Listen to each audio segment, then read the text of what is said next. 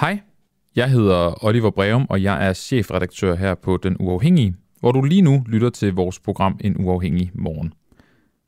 Jeg vil bare lige minde dig om, at øh, vi sender live hver morgen fra 7 til 9 på vores app, på vores Facebook-side og på vores YouTube-kanal.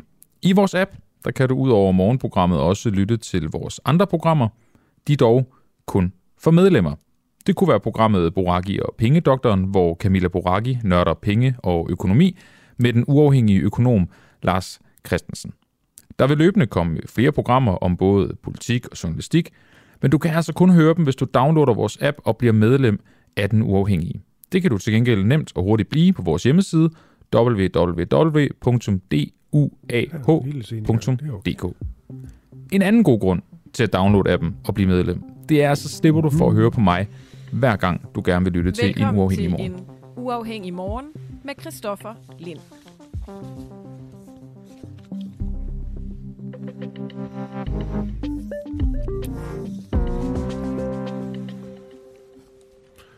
Om man er ryger eller ej, så kan det måske næsten være lidt tidligt at tale om, øh, om rygning, før man sådan rigtig er stået op. Måske ikke engang har fået en kop, øh, kop kaffe nu. Jeg har dog lige fået en, øh, en, en kop her denne torsdag og godmorgen i øvrigt. Men altså rygning, rygning, rygning skal det handle om i dag, blandt andet. Fordi vi har fundet ud af her på Nuhængig, at øh, 340.000 danske skattekroner de er blevet brugt på at få dig til at bruge skraldespanden. Miljøstyrelsen de har altså brugt øh, 341.000 for at være helt nøjagtig på en kampagne, der skal få rygere til at smide deres skodder i skraldespanden. Men er det her spild af penge? Altså er det spild af penge at gøre opmærksom på noget helt åbenlyst, eller er de her ryger simpelthen uden for pædagogisk rækkevidde? Vi skal også ind på senere om, hvorvidt den her kampagne så rent faktisk kan lykkes. Altså er den effektiv? Er den god? Er den velladet? Er det noget, som kan ændre noget som helst? Lige om lidt, der har vi en, øh, en lytter med. Vi kan ikke bare lige sige godmorgen nu. Det tror jeg ikke, vi kan, for den her lyd, den er ikke rar. Men heldigvis, mens vi lige får fikset den der øh, telefonlyd, fordi det øh, bliver en lang udsendelse, hvis det skal lyde sådan, så har jeg jo det her lille klip med denne her kampagne. Den hedder Skod af skrald kampagne. Altså jeg ved ikke, om det her det er, det er velfungerende eller ej. Det synes jeg egentlig bare, I skal vurdere derude. Men det her det er altså øh, skuespilleren Peter Myggen i, øh, i front. Ham mange nok kender som Mugge i øh, Ride, eller Scorekaj, eller Nikolaj fra Nikolaj Julie, eller Andreas fra, fra Taxa. Her er han altså som øh, lad være med at smide jer skøjet i naturen ambassadør. Cigaretskod er lavet af plastik, som vi ikke vil have i naturen. Her tager de flere år om at forsvinde. Så skod er skrald. Vi skal hjælpe hinanden med at gøre Danmark skodfrit. Det er ikke altid nemt. Er du i byen, er der ikke langt til nærmeste skraldespand. Se dig omkring. Så er der garanteret en skraldespand til dit skod. Wow! Den her er nem. Sluk cigaretten i sandet og læg den i en pose med dit øvrige affald. Eller find en skraldespand. Havet og sandet kan ikke gemme dit skod. Husk, det er plast. Bussen kommer altid lige pludselig. Og hvad så med dit skod? Sluk cigaretten og læg skødet tilbage i pakken. Det er den nemme løsning. Og der kommer ingen og fejrer det op. Det er helt ude i skoven at smide et skod her, og der er ingen skraldespande, så du får lidt hjælp fra mig. Her er et lommeaskebær, hvor du kan slukke cigaretten og gemme skøjet. Og det er meget praktisk at have med sig. Husk, skøjet er skrald. Sådan. Det var sådan noget tv-shop fra midt-90'erne lyd her til, til sidst. Gorm Bull, han skriver, Godmorgen, der er nu ikke noget som er indtaget uafhængig, uafhængige, mens man drikker, drikker smøg og ryger kaffe, skriver han. Øhm, ja, men altså, jeg ser med, ja, det her telefonshow, det går i hvert fald ikke. Så må jeg bare ævle lidt. Altså, jeg synes faktisk, der er nogle sjove ting øh, i den her, den her video øh, og kampagne her. Fordi vi ved vel, nu har vi også talt med nogle folk, der har lavet nogle af de her øh, kampagner før, og om det her med rygning øh, generelt, og hvad ryger de vil gøre og ikke vil gøre. Og der er jo rigtig meget, der tyder på, at det her med for eksempel, at de prøvede med sådan en, man kunne have sådan en lille punkt, hvor man sådan kunne lægge sine skodder i, og så smide dem ud et, øh, et sted, når man var jeg havde fyldt den op.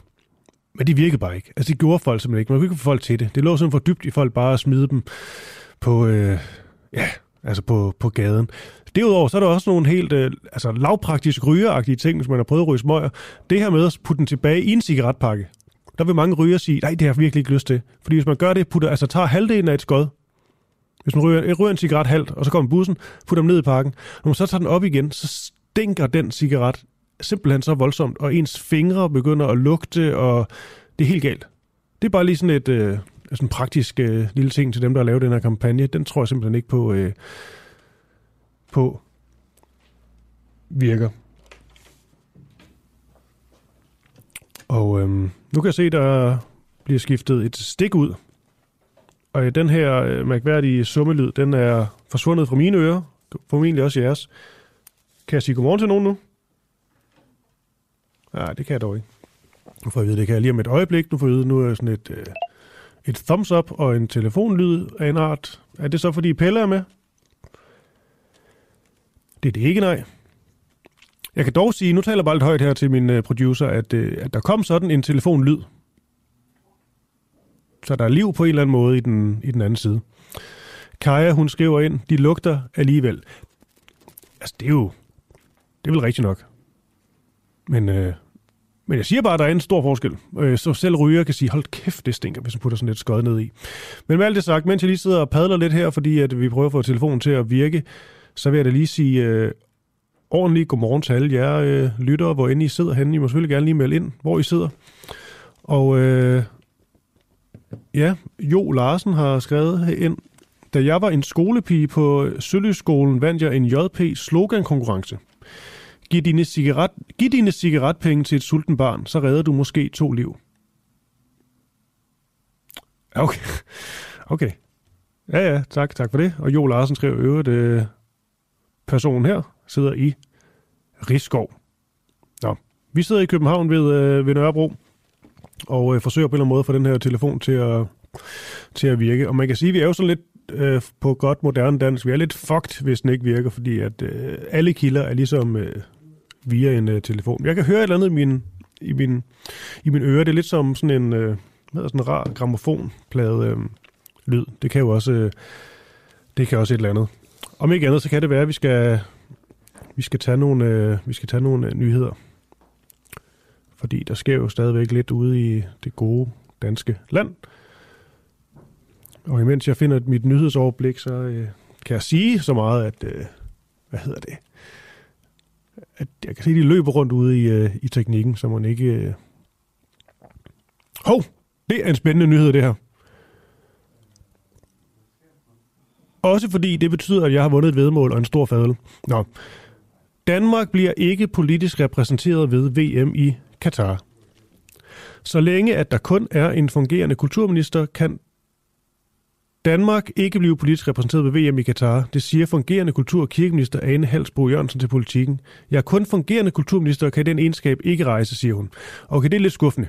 Jeg troede ligesom det her det var en del af det her, øh, øh, det her boykot, man har talt om, øh, diplomatisk boykot, man skulle gøre. Jeg ved den fadel med Christian Henriksen. Jeg sagde, at der ville komme diplomatisk boykot fra den side, de ikke ville rejse til Katar. Han sagde, at en Halsbo ville rejse til Katar og ja, sige hej til de danske spillere. Det gør hun så ikke alligevel, så på den måde har jeg vel vundet vedmålet, men det er på lidt tynd, på lidt tynd grundlag, vil jeg nok, øh, vil jeg nok sige. Nå, sådan det. Lad os prøve at få et uh, spot af Pengedoktoren, ellers så må jeg finde nogle, uh, nogle flere nyheder, mens vi lige får det her til at virke. Og Pengedoktoren, det er jo Boraki og Pengedoktoren, det er jo The Late Great uh, Camilla Boraki, som jo ikke er morgenvært længere, men stadigvæk laver Boraki og Pengedoktoren sammen med Lars uh, Christensen. Det er et program, jeg kan anbefale, og uh, her er sådan en lille teaser til det. Der var en amerikansk præsident, der gang sagde, the outlook uh, for their businesses and the economy. giv mig en enarmet økonom. Når man har en økonomi med høj inflation, For de fleste økonomer siger på den ene side og på den anden side. Energiregningerne, de er mange dobbelt. Det kan jeg ikke lide. Jeg kan ikke lide bullshit, Og jeg er jo øh, utrolig meget imod den overbiokratisering, der er sket af den offentlige sektor. og jeg siger min mening. Lars Christensen, du er jo min pengedoktor. Mm. Hvordan har du det egentlig, Lars, når du kigger ind i mine øjne og kan se, at jeg ligner sådan et dårdyr, der kigger ind i forlygter? Synes, det, jeg nyder det. Jeg synes, det er lidt sjovt. Det bedste, det er, når du så overtager programmet og siger, det er jo fordi, at... Og så jeg tænker, okay, 12-tals pige. 12-tals person hedder det nu om dagen, Lars. Ah, ikke her, jeg boomer. Og det er hver fredag klokken 9, at du kan høre Boraki og Pengedoktoren.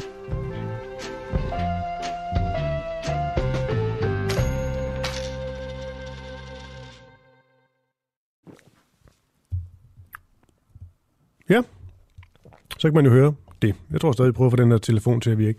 Indtil da, så kan jeg jo tale lidt om mit, øh, mit liv på de sociale medier. Det ved jeg, folk synes er spændende. Det er selvfølgelig lidt en joke, det jeg siger her, men så alligevel. Jeg, jeg skrev et tweet øh, i går, som endte med, at øh, jeg skulle rundt i nogle radiokanaler, blandt andet 24-7, og tale om det. Jeg øh, så også, der blev skrevet ekstrablad, eller artikler om det på Ekstrabladet og Tipsbladet. Så er det noget, folk tog til sig. Og det er vel fordi, det ramte et eller andet. Måske også bare fordi, jeg, jeg vrøvlede. Jeg ved det ikke. Men det, der skete, det var, at jeg skrev et tweet omkring, at det undrede mig lidt, at DBU de har lavet et samarbejde med dem, der hedder Shaping New Tomorrow. Shaping New Tomorrow, det er et tøjfirma, øh, som laver sådan et sådan jakkesæt i sådan lækkert stof, så det føles lidt som at have joggentøj på, selvom det er et, øh, det er et jakkesæt. Dem har DBU så lavet et samarbejde med. Fint nok. DBU de skrev, at det her det var et, for at citere dem, usædvanligt samarbejde. Det var de med på. Så stod der også, at en spiller simpelthen havde øh, prikket dem på skulderen og sagt, det her, det er fedt. Det synes jeg, I skal, skal gå med. Der stod ikke, hvem den spiller var. Det tænker jeg så, det var det underligt. Så det undersøgte jeg lige. Øhm, det viste sig at være Joachim Mæle, og nu læser jeg lige mit tweet op. Jeg skrev følgende.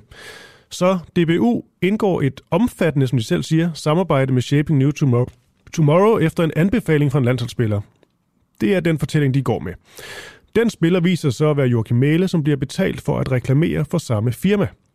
Ser ingen det problematiske i det. Det kan jeg sige, det gjorde DBU ikke, det gjorde Shaping New Tomorrow ikke, og det gjorde Joachim Mæle egentlig heller ikke. Og han blandede sig i min tråd. Og det var dejligt. Så vi havde en lang dialog, mig og landsholdsspilleren Joachim Mæle, om hvorvidt det var okay eller ej. Jeg ved ikke, vi synes støde. Altså, er det, lugter det lidt det her? Fordi min anke var, at jeg siger ikke, at Joachim Mæle, han er en, øh, han er en skidt fyr, og han har gjort det med dårlige intentioner. Men han siger, at han gjorde det her som ambassadør for Shaping New Tomorrow. Og øhm, når han vælger at bringe den på banen, så synes jeg, det virker sådan lidt naivt, altså kalde sig selv for ambassadør blot, fordi vi ved, og det bekræfter han selv, og det bekræfter de også, han har fået penge fra dem. Altså er det en, der har fået penge fra et firma, som anbefaler det til DBU og gå med det firma, det DBU så har sagt ja til. Det må de jo godt sådan rent juridisk.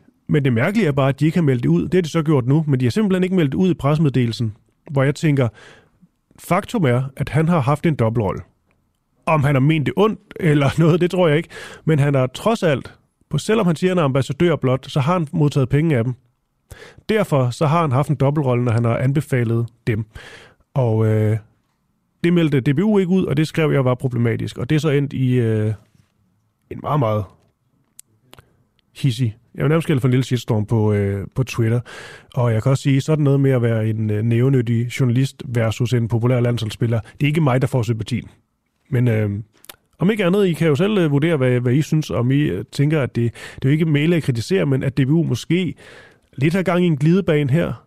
Altså, fordi hvad nu hvis andre spillere kommer og anbefaler et firma, som sponsorerer dem, og så siger DBU, fint, dem tager vi selvfølgelig er det så ikke at give spillerne sådan lidt for meget magt, og er det ikke nogle dobbeltroller, de ikke burde have? Det er jo i hvert fald det, jeg mener om, om det. Og med alt det ævl, så øh, tror jeg bare, vi kan komme øh, godt i gang med, med programmet. Vi havde egentlig en... Øh, ja, nu får vi videre, at Pelle er på. Jeg synes egentlig, vi skulle videre til den, til den næste, så vi holder, holder planen. Men kan da godt lige hurtigt sige øh, godmorgen til... Nej, ved, vi venter med Pelle, og så har vi jo et hul senere, hvor Pelle kan komme med. Kan vi ikke prøve at skrive det til ham? Og så prøver vi Morten Vestfald Norup Jørgensen i stedet for. Det tror jeg simpelthen vejen en fremdreng, fordi ellers så skrider det her fuldstændig. Så nu har jeg lige sagt det højt til produceren, at øh, vi venter lige lidt med, med den kære Pelle, og så tager vi en, øh, en anden kilde før det. Fordi Pelle han skulle egentlig tale om det her med, med rygning. Men den tænker jeg, den gemmer vi lige lidt. Vi skyder den til hjørne for at blive i, øh, i male-metaforikken. Og så i stedet for, så taler vi med Morten Vestfald Nå og Bjørnsen lige om et øh, ganske kort øjeblik Du lytter altså til Den Uafhængige. Danmarks måske mest kritiske, nysgerrige og levende radio. Hvis du har en god idé til en historie, så skriv til os på Facebook eller send os en mail. Adressen finder du på hjemmesiden.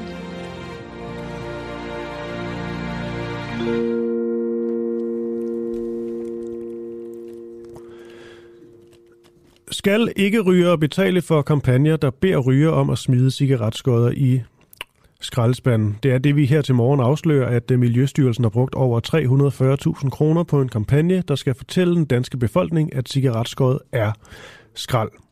Vi har spurgt i vores redaktionslokale. Det kan man blive medlem af. Hvis man bliver medlem af Den Uafhængige giver 59 kroner om, øh, om måneden, så bliver man blandt andet medlem af redaktionslokalet her på Facebook. Vi har spurgt dem, om det er værd at bruge så mange skattekroner på en kampagne, der fortæller noget helt åbenlyst, eller om det er en god sag at bruge penge på, fordi det blandt andet forholder sig sådan, at 86 procent af skraldet, der bliver samlet op på gaden i København, er netop cigaret skodder. Nu skal jeg tale med Morten Vestfald, Norup Jørgensen, medlem af konservativ og studerende på Syddansk Universitet. Godmorgen, Morten. Godmorgen. Skal vi lige sådan få, øh, hvad hedder sådan noget, rene linjer? Ryger du? Nej, det gør jeg på ingen måde. På ingen måde? Nej. Nå? Ja, de fleste så siger, at de, de er festryger eller sådan noget, men det er jo godt, godt for dig. Det er jo sundere eller værd, kan man sige. Lige præcis. Men er det her spørgsmål til, hvem de uansvarlige er, Miljøstyrelsen, der bruger 340.000 kroner på en kampagne, eller rygerne, der ikke kan åbenbart tænke selv? Hvad tænker du?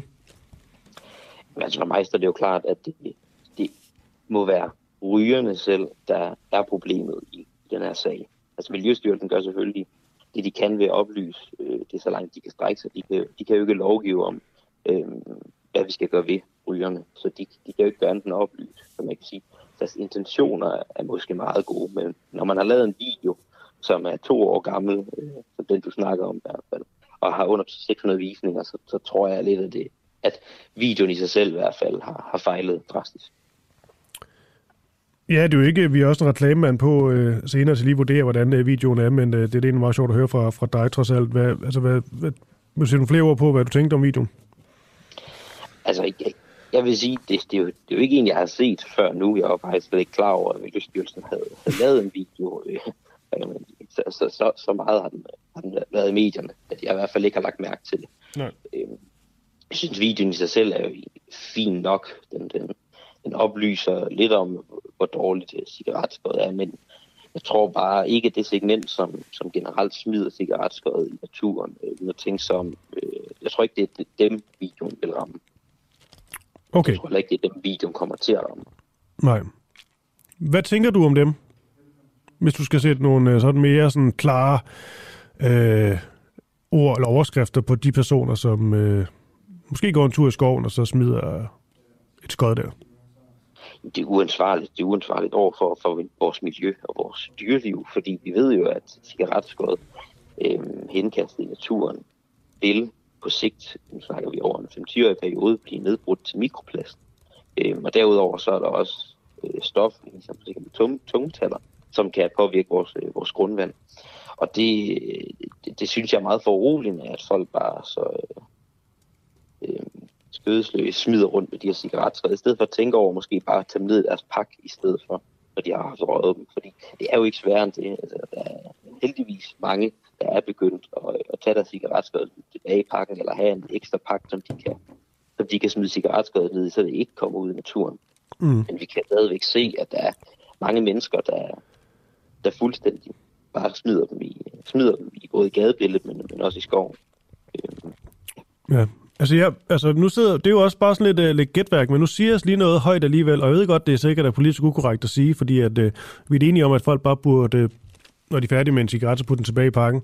Men hvis man selv har prøvet at ryge, uh, ryge cigaretter, det kan jeg ikke afvise, jeg har, så um, sker der det, at hvis du putter sådan en skod ned i en cigaretpakke, så stinker den pakke simpelthen så voldsomt. Selv hvis man er ryger, så er det sådan, så skal man tage en ny cigaret og så puha, hold for, for fanden. Øh, og det andet der med så ligesom at putte det ned i en eller anden punkt, eller hvad det nu kan være, det er jeg ret sikker på, det har bare vist sig selv på festivaler, hvor de har forsøgt det. Det kan jeg simpelthen ikke få folk til.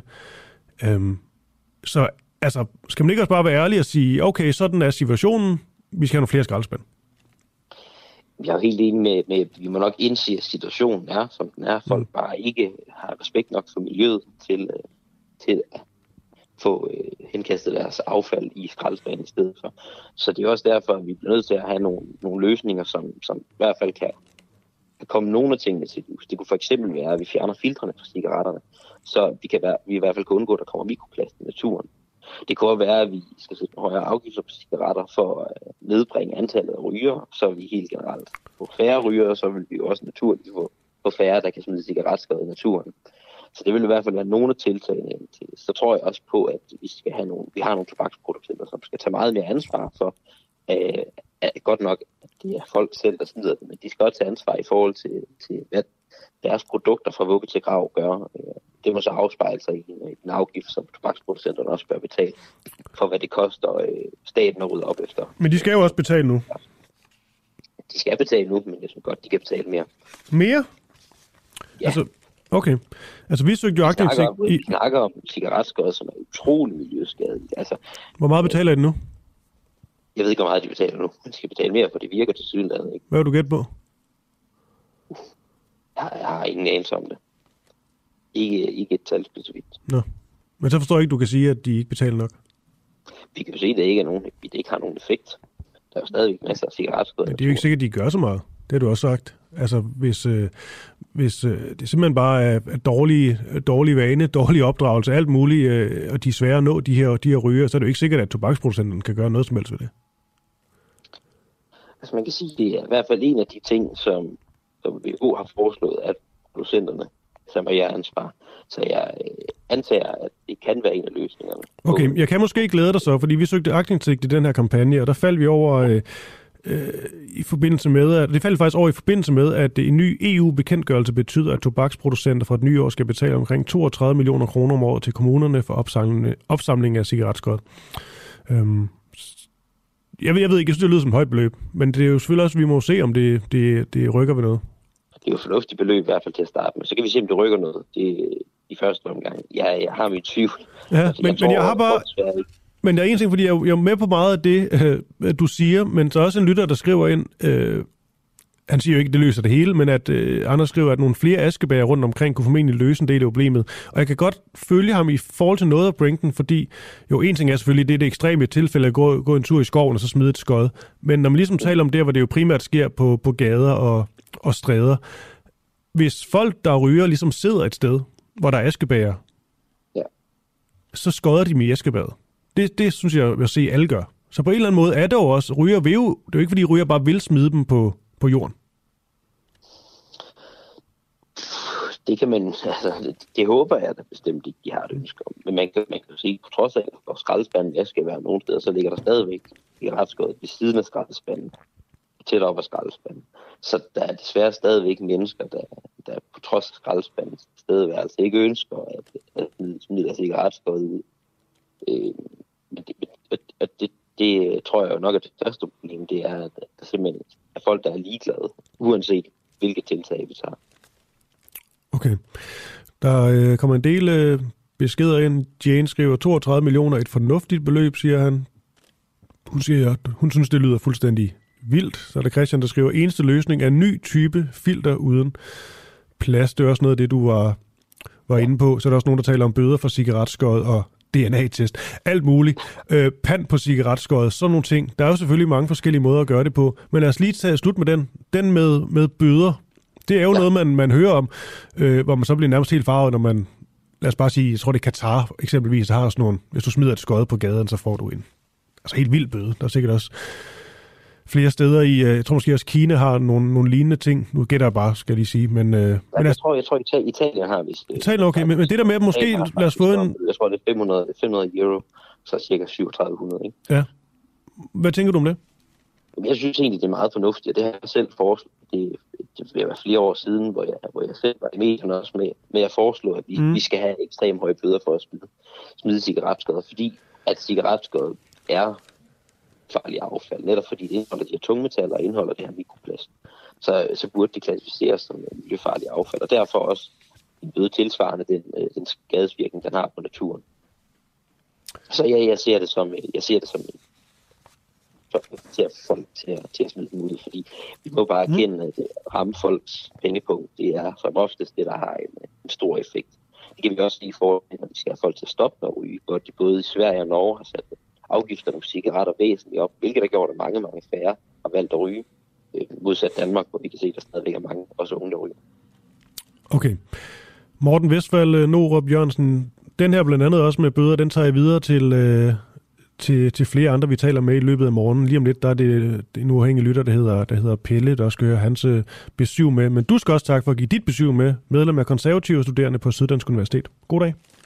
Jo, tak lige måde. Tak.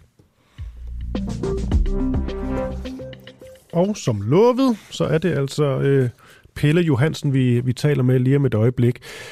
Efter det, så har jeg, skal vi tale med Christian, øh, Christian Henriksen, øh, vores gode øh, politiske redaktør her, som i dag er kommet i marken, for simpelthen at finde nogle folk, der, øh, der ryger smøg, og simpelthen det lykkes. Vi skal også tænde, øh, tale med Kenneth Kortmann, meget, meget dygtig øh, PR- og øh, reklamemand, simpelthen vurdere denne her reklamefilm. Fordi når der er brugt 340.000, så er det også ret vigtigt, at reklamefilmen den rent faktisk lykkes.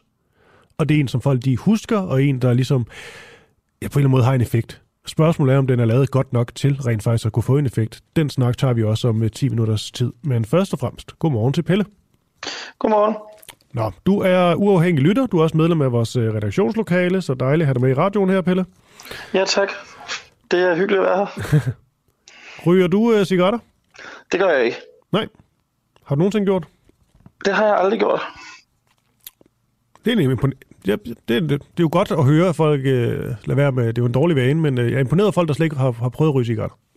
Jamen, jeg synes, cigaretter er ret ulækre, og det er også derfor, at, at, at altså, jeg hader cigaretskod. Det, det er jo virkelig derfor, jeg gerne vil være med i det her, øh, ja. fordi jeg synes, det er en... Øh, altså, jeg synes, det er en god idé at, at, at lave en kampagne mod det, fordi der har altid været sådan en, hvad skal man sige, en diskrepans, hvor folk, der aldrig kunne finde på at smide almindeligt skrald på jorden, gladeligt smider deres cigaretskåret. Og det synes jeg, det synes jeg er underligt. Det hænger ikke sammen. Og derfor, derfor så synes jeg, det er fint, at man, man laver en kampagne om det. Mm. Hvis du nu skal være, være helt ærlig, dit, uh, dit had til cigaretskåret, er det fordi, at du har alle mulige sådan miljømæssige uh, overvejelser? Eller jeg er synes bare, det er ulækkert. Ja, det var det, jeg tænkte. Det kan jeg næsten høre på dig. Du synes, det er, det er ulækkert, øh, måske også øh, grimt, men egentlig alligevel, Pelle, ulækkert er alligevel, synes jeg, et, et hårdt ord for noget, sådan en lille skod, der bare ligger på jorden, som du ikke skal røre ved. Men det er jo forskelligt og individuelt, hvad man synes er virkelig, virkelig klart. Altså, jeg, jeg, jeg har svært ved at sidde på en bænk, øh, hvis der ligger en masse cigaretskåder foran. Jeg, jeg, når man om, om sommeren gerne vil sidde på græsset nede på Islands Brygge og, og bade i havnebadet, så kan det godt være svært at finde et sted, hvor man kan sidde uden der er cigaretskår over det hele. Og det, det synes jeg er, er, er problematisk og, og, og, og virkelig klart. Altså, som, som jeg sagde før, så kunne folk aldrig finde på at smide resterne af deres pizza på græsplænen, men de smider glade i deres cigaretskår. Ja.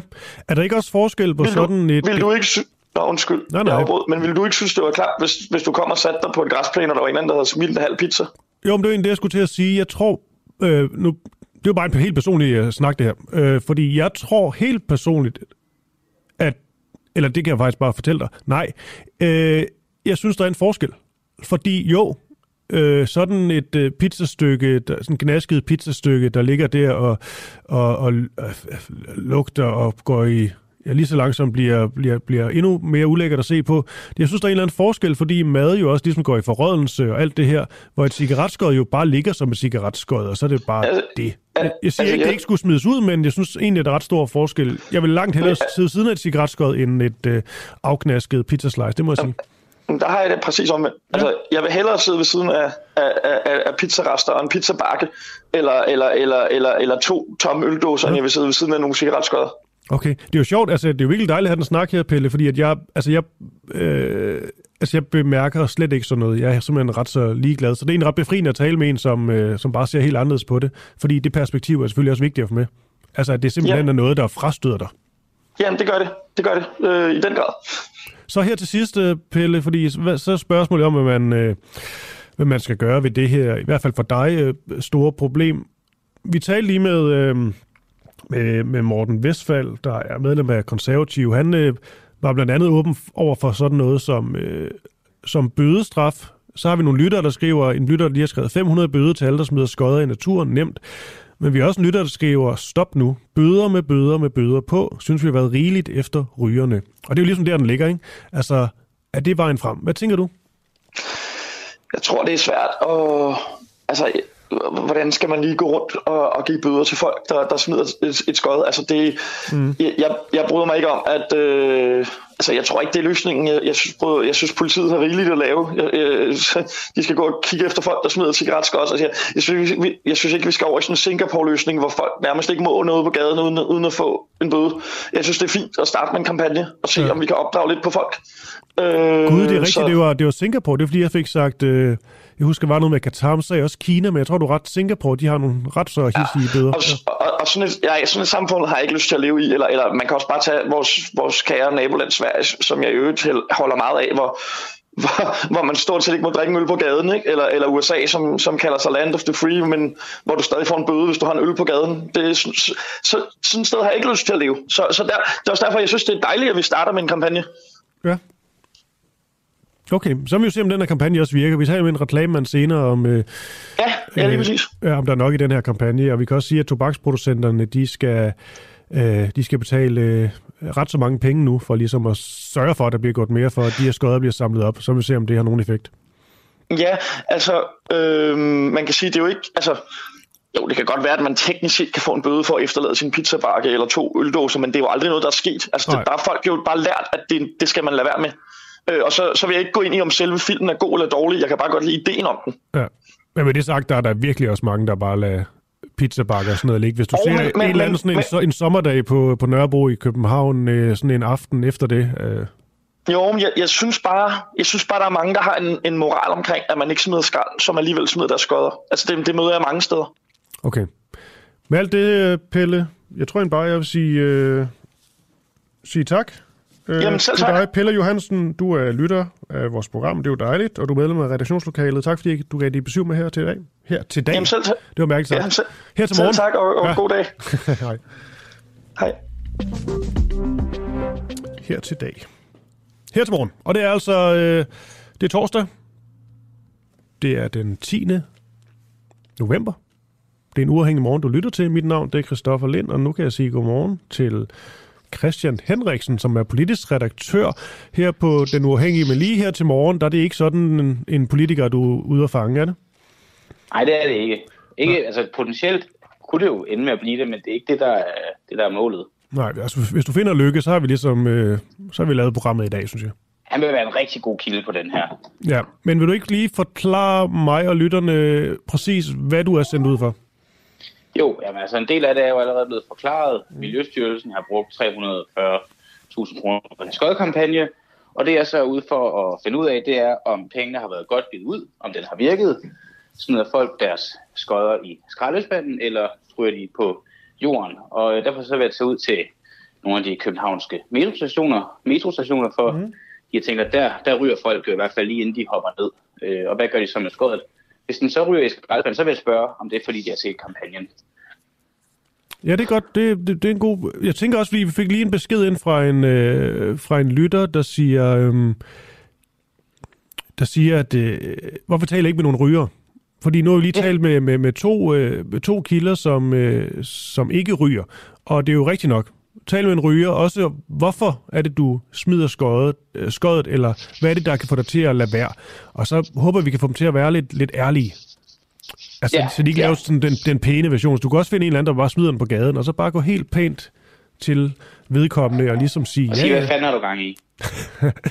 ja, hvis du gør det præcis omvendt af det, så tror jeg, vi er der. Okay. Men, men hvor er du hen nu, Christian? Det skal jeg lige forstå. Jamen, lige nu er jeg på vej ned for at tage min cykel og køre til Axel Møllers øh, havestation. Okay. Axel Møllers haveplads.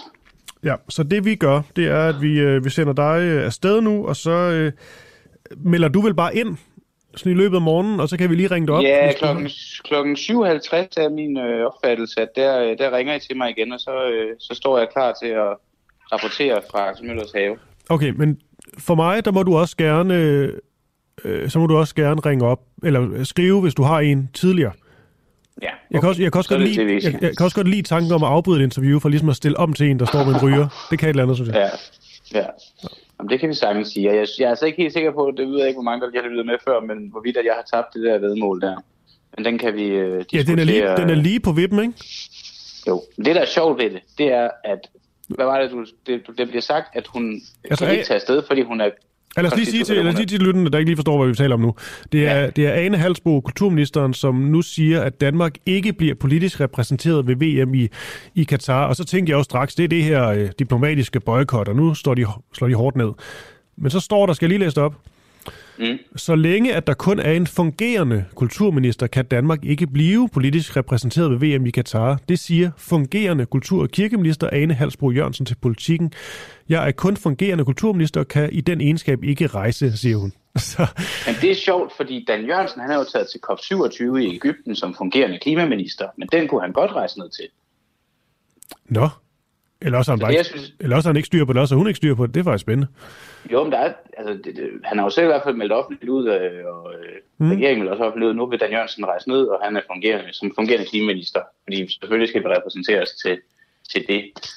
Og øh, så kan man sige, at det handler sikkert om, at det er politik og det ene og det andet, men det har en Halsbro jo også sagt, at hendes deltagelse ved VM i Katar vil være. Det vil være for at gå ned og lægge et politisk pres, Mm. hvad hun så vil gøre det. Så jeg, jeg synes, den er, den, er, den, er lidt, den, er, den er en lidt sjov måde, de kommer ud af det på, men det er noget, vi forfølger i dag, og forhåbentlig kan snakke mere om i morgen. Ja, det ligner en stor fadelse mig, men øh, med alt det sagt, Christian, en god cykeltur. Jo, tak. Nu skal vi tale med Kenneth Kortmann. Han er prisbelønnet reklame- og kampagnemand. Faktisk også de der, lad os kalde det for flæbehoveder med Frederiksen, Søren Pape og Ellemann. Vi, øh, vi lavede den kampagne her på Den Uafhængige. Det var også Kortmann, der stod bag den sød, dygtig fyr. Men nu skal han altså ligesom vurdere, hvorvidt denne her kampagne, den virker. Altså, det er en skod fra skod af skrald kampagnen. Vi skal, vi skal, vi skal høre lidt fra, tænker jeg. Først skal vi lige sige godmorgen til Kenneth måske. Godmorgen, Kenneth. Godmorgen. Skal vi to lige sammen, altså der er jo selvfølgelig ikke billede på, men skal vi lige prøve at høre lyden af kampagnen, så alle lige er med? Ja. Så taler vi om, om den bagefter. Den kommer her. Cigaretskod er lavet af plastik, som vi ikke vil have i naturen. Her tager de flere år om at forsvinde. Så skod er skrald. Vi skal hjælpe hinanden med at gøre Danmark skodfrit. Det er ikke altid nemt. Er du i byen, er der ikke langt til nærmeste skraldespand. Se dig omkring. Så er der garanteret en skraldespand til dit skod. Wow! den her er nem. Sluk cigaretten i sandet og læg den i en pose med dit øvrige affald. Eller find en skraldespand. Havet og sandet kan ikke gemme dit skod. Husk, det er plast. Bussen kommer altid lige pludselig. Og hvad så med dit skod? Sluk cigaretten og læg skødet tilbage i pakken. Det er den nemme løsning. Og der kommer ingen og fejrer det op. Det er helt ude i skoven at smide et skod her, og der er ingen skraldespande, så du får lidt hjælp fra mig. Her er et lommeaskebær, hvor du kan slukke cigaretten og gemme skødet. Og det er meget praktisk at have med sig. Husk, skod og skrald. Den sidste del her, øh, det lyder sådan lidt som sådan en øh, OBS-reklame fra, øh, fra 90'erne eller et eller andet. Øhm, og det siger jeg egentlig også, fordi du lyder som om, jeg er meget øh, bias. Jeg har også sagt, at jeg synes, det lød øh, lidt kikset. Men jeg ved jo også sådan noget som øh, noget, der er kitsch eller et eller andet. Det kan jo også være, være cool, og det kan være det, man gør nu. Øhm, hvad tænker du her? Rammer de ren med noget som helst i den her kampagne? Øh, nej. Ja. nej, der, er ikke, der var ikke rigtigt, man, jeg leder altid efter et eller andet. Okay, er der ikke noget positivt, man kan sige? Det synes jeg bare overhovedet ikke, der er. Hvad det synes jeg er med- rigtig ærgerligt. Hvad med Peter Myggen? Jamen, jeg synes, det, åh, det er helt forkert valg af spokesperson. Altså, han har jo ikke noget link fra ham til noget med rygning at gøre overhovedet. Og hvorfor er han der? Altså, er han ikke bare en penge? Han sluger bare halvdelen af budgettet alene. Ja, vi, ved Det ikke, hvor, vi ved ikke, hvor meget han får, men vi har fået bekræftet, at han selvfølgelig har fået noget for sin... Øh... Ja, det ved ja, selvfølgelig. Men noget sluger han da i hvert fald. Ja, ja, det er jo heller ikke, det er der jo ikke noget i. Det skal han selvfølgelig have, men, øh, men han skrev så også sådan en besked til os, at det ligesom var... Ja, han kunne ikke medvirke. Han skrev, at... Øh, men han skrev så også, at, øh, at noget med det, han vel skulle skrive med, at cigaretskøjet udgør 86 procent af den affald, bliver samlet op i Københavns Kommune, osv. osv.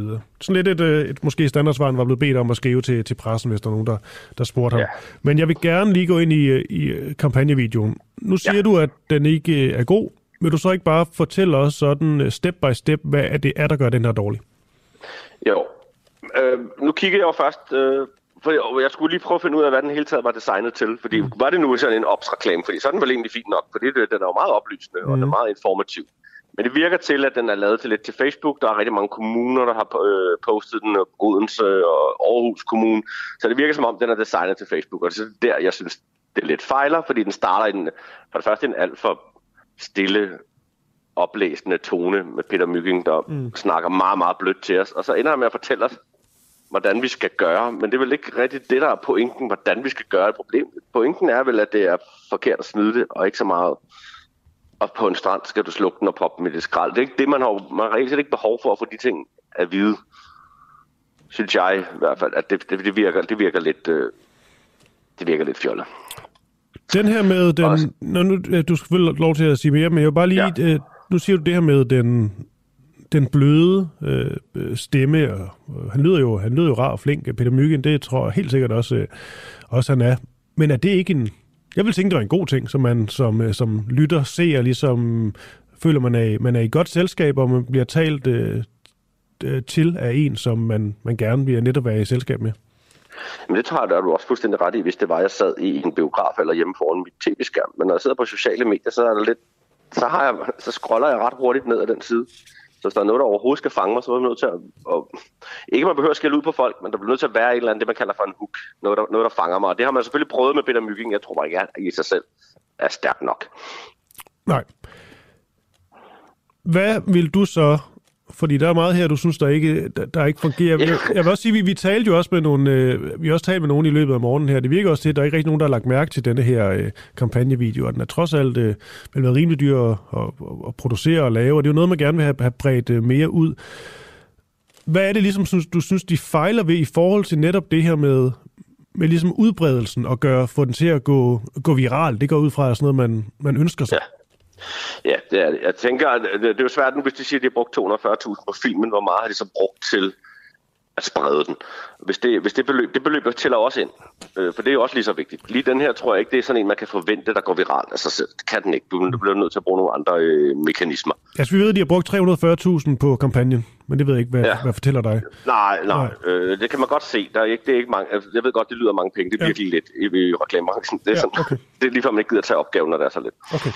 Så øh, bare lige så lidt i perspektiv. Mm. Øh, så det, øh, for mig er det i hvert fald dit, noget af det, der er. Øh, et, et er, at man kan se, at han går rundt på en, på en green screen, og så er der at filme nogle ting i baggrunden. Og så er, det, så er det ligesom smeltet sammen bagefter. Det er ret tydeligt at se, og det giver ham, det for at få ham til at distancere sig fra det, han egentlig snakker om, hvilket gør det hvilket overhovedet ikke gør det vedrørende for mig. Og så havde jeg personligt selv forholdt mig til et scenarie. For eksempel, der hvor det nok er værst, det er nok en nattelivsscenarie. Jeg tror ikke, at det, jeg ved godt, det er slemt på, på stranden og i skov, men det er slet ikke i nærheden af, hvordan det er i nattelivet. Det er jo der folk mm. ligesom, ligesom glemmer det. Og så har jeg fokuseret bare på den ene scene, og så lavet en, en lidt bedre dramatisering af, af problemet, i stedet for at stå og informere folk om, og give dem tips og tricks til, hvordan de skal gøre. Fordi jeg tror, at de fleste ryger, jeg er selv stor festrører, jeg ved udmærket godt, hvad jeg skal gøre. Men hvis der ikke lige er skal bære, nå okay, fuck det, så ryger det bare på gaden.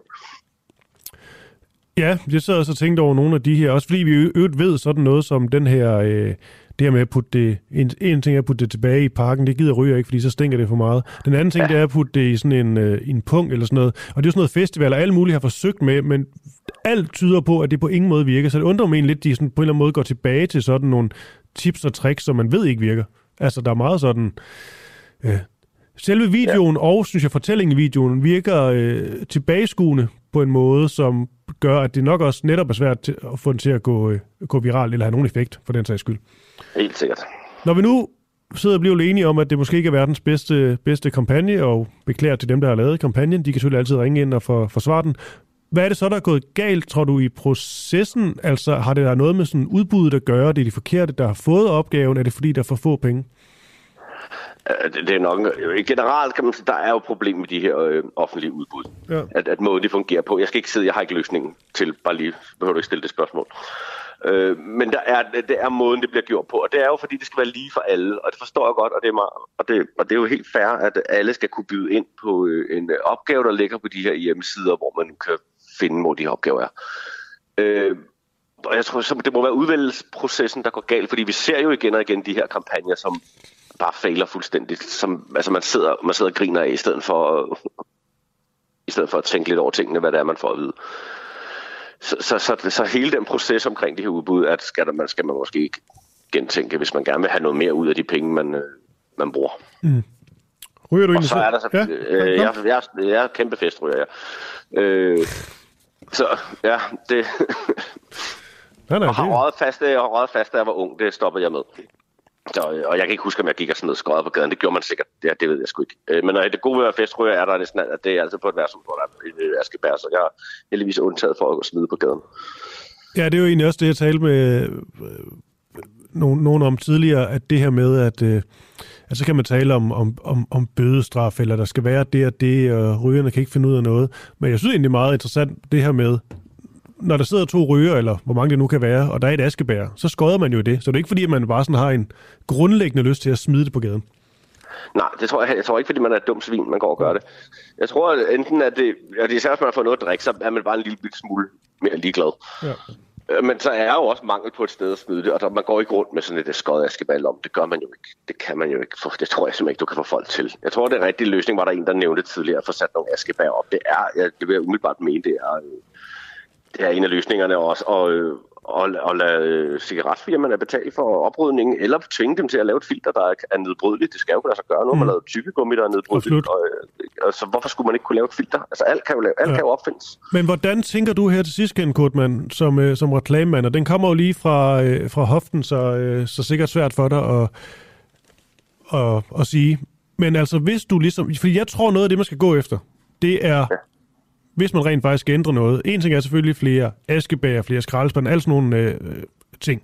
Men det her med vanen, altså det med, at du går på gaden, og så knipser du lige cigaretskåret ned, uden at tænke over det. Altså, der er meget vane i det, tror jeg, ligesom der er i rygning. Altså, det er bare sådan, det gør man uden at tænke så meget over det. Hvis man på en eller anden måde skulle få folk ud af den vane, og tænke over, hvad de gør, så de netop ikke bare smider på gaden, hvad tror du, man kunne gøre sådan reklamemæssigt? Jeg ved ikke, om det er lidt for øh, frisk bare at smide det hovedet det på dig, men... Altså, nej, nej, det, det, det er fint, fordi vi er nemlig vanemennesker, og det er rigtig svært at bryde de her vaner. Det gælder jo ikke bare kun cigaretskår, det gælder jo alt. Altså, vi har jo virkelig svært ved at omvende os. Det er jo derfor, det er så Mm. nogle gange irriterende branche at være i, fordi det er det, man bliver bedt om at gøre og vende folk om. Men det er, i hvert fald skal man starte med at sige, at en film alene kan ikke gøre det. Det er fint nok, at den kan komme ind og oplyse omkring, at øh, skodder i, i naturen er ikke så godt for miljøet. Men du bliver nødt til at stille... Øh, du bliver nødt til at give folk nogle muligheder for at kunne øh, komme af med det i form af, og det er derfor, jeg synes, at Askebær er måske et rigtig godt sted at starte, altså få stillet nogen op Mm. rundt omkring, og så øh, lad være, lad det være Københavns Kommune, der tømmer dem, men lad det være cigaretfirmaerne selv, der tømmer dem. Altså, så er du nødt til at arbejde med noget notching, mere end du er nødt til at arbejde bare sådan helt rent, altså rendyrket reklame. Okay, Kenneth Kortmann... Jeg tror, øh, jeg, en film alene kan ikke gøre det. Nej. Kenneth Kortmann, øh, tak for det. Øvrigt også tak for de her øh, flæbehoved øh. Ja. Dem er vi Ja, meget, det var meget, lidt. dem er vi meget, meget glade for. Ja, det er jeg glad for. Du er prisbelønnet reklame- og øh, kampagnemand. Og så, øh, så er du festryger. Og øh, du giver denne her kampagne, altså fra, på en skala fra, øh, fra 0 til 10, hvor 10 det er, øh, det er et mesterværk. Jeg ved ikke, hvad ligesom mesterværk i reklamer, når man taler om, om det er. Lad os sige den der Coca-Cola-reklame fra, øh, hvad den hedder. Den der hippie cola-reklame. Er det ikke sådan en, den man taler om? Og... Det, det vil være nogle år siden. Hvis du... det var det. Jeg kan bare huske i Mad Men, der er det den, ligesom de får lavet, som om Don Draper, han laver den, og så laver han sit store comeback. Nå, øh, hvis det ligesom er, er, er toppen, Ja. og det, det er en 10, og så er det værste, ja, det ved jeg ikke hvad, noget, det er noget, der er rigtig skidt. Hvor ligger vi så her? Jamen, jeg vil sige, jeg har set, øh, jeg har set noget, der er værre end det der. Så jeg vil sige, den ligger måske... Hvad sagde du? 10 var det bedste? 10 var det værste? 10, det er det bedste. Nå, så vil jeg sige, den, så får den 3 eller 2 får den. Bum. Det er klar ja. tale. Tak for det, Kenneth Kortmann. God dag. Ja, tak lige måde. Tak.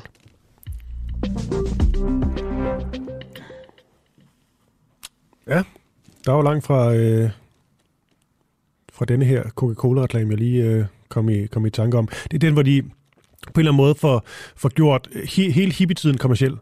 De får ligesom samlet sorte, hvide, øh, kvinder, børn, øh, tykke, tynde, gamle, det hele, men også ligesom øh, jakkesættende, hippierne, alle sammen ude på sådan, en, på sådan en mark, hvor de på en eller anden måde indgår i sådan et fællesskab, og så synger de den her Coca-Cola-sang, der er skrevet til anledningen, øh, der ligesom handler om, at man skal dele den her Coca-Cola med, med hele øh, verden. Og på en eller anden måde, så fik de bare taget hele hippie-drømmen, æstetikken, og så gjort den kommersiel. Og på den måde var det simpelthen et øh, mesterværk. For det, de alle sammen kunne have fælles om, det var at drikke Coca-Cola. Nå. Lige om et øjeblik, der skal jeg tale med, øh, med Christian Henriksen, og det er i forhold til det her cigarettema, vi kører her til morgen. Og derfra skal lige sige, så, øh, så begynder programmet også at se lidt anderledes ud derfra. Det skal handle om øh, noget, der hedder coronacamping, som jo ikke har noget med corona at gøre, hvor beboerne er blevet smidt ud. Vi skal høre, om de er blevet smidt ud. Vi skal også tale med øh, Nils Bjerre Poulsen om, om midtvejsvalget i USA. Demokraterne mod republikanerne. Det ser rigtig, rigtig spændende ud.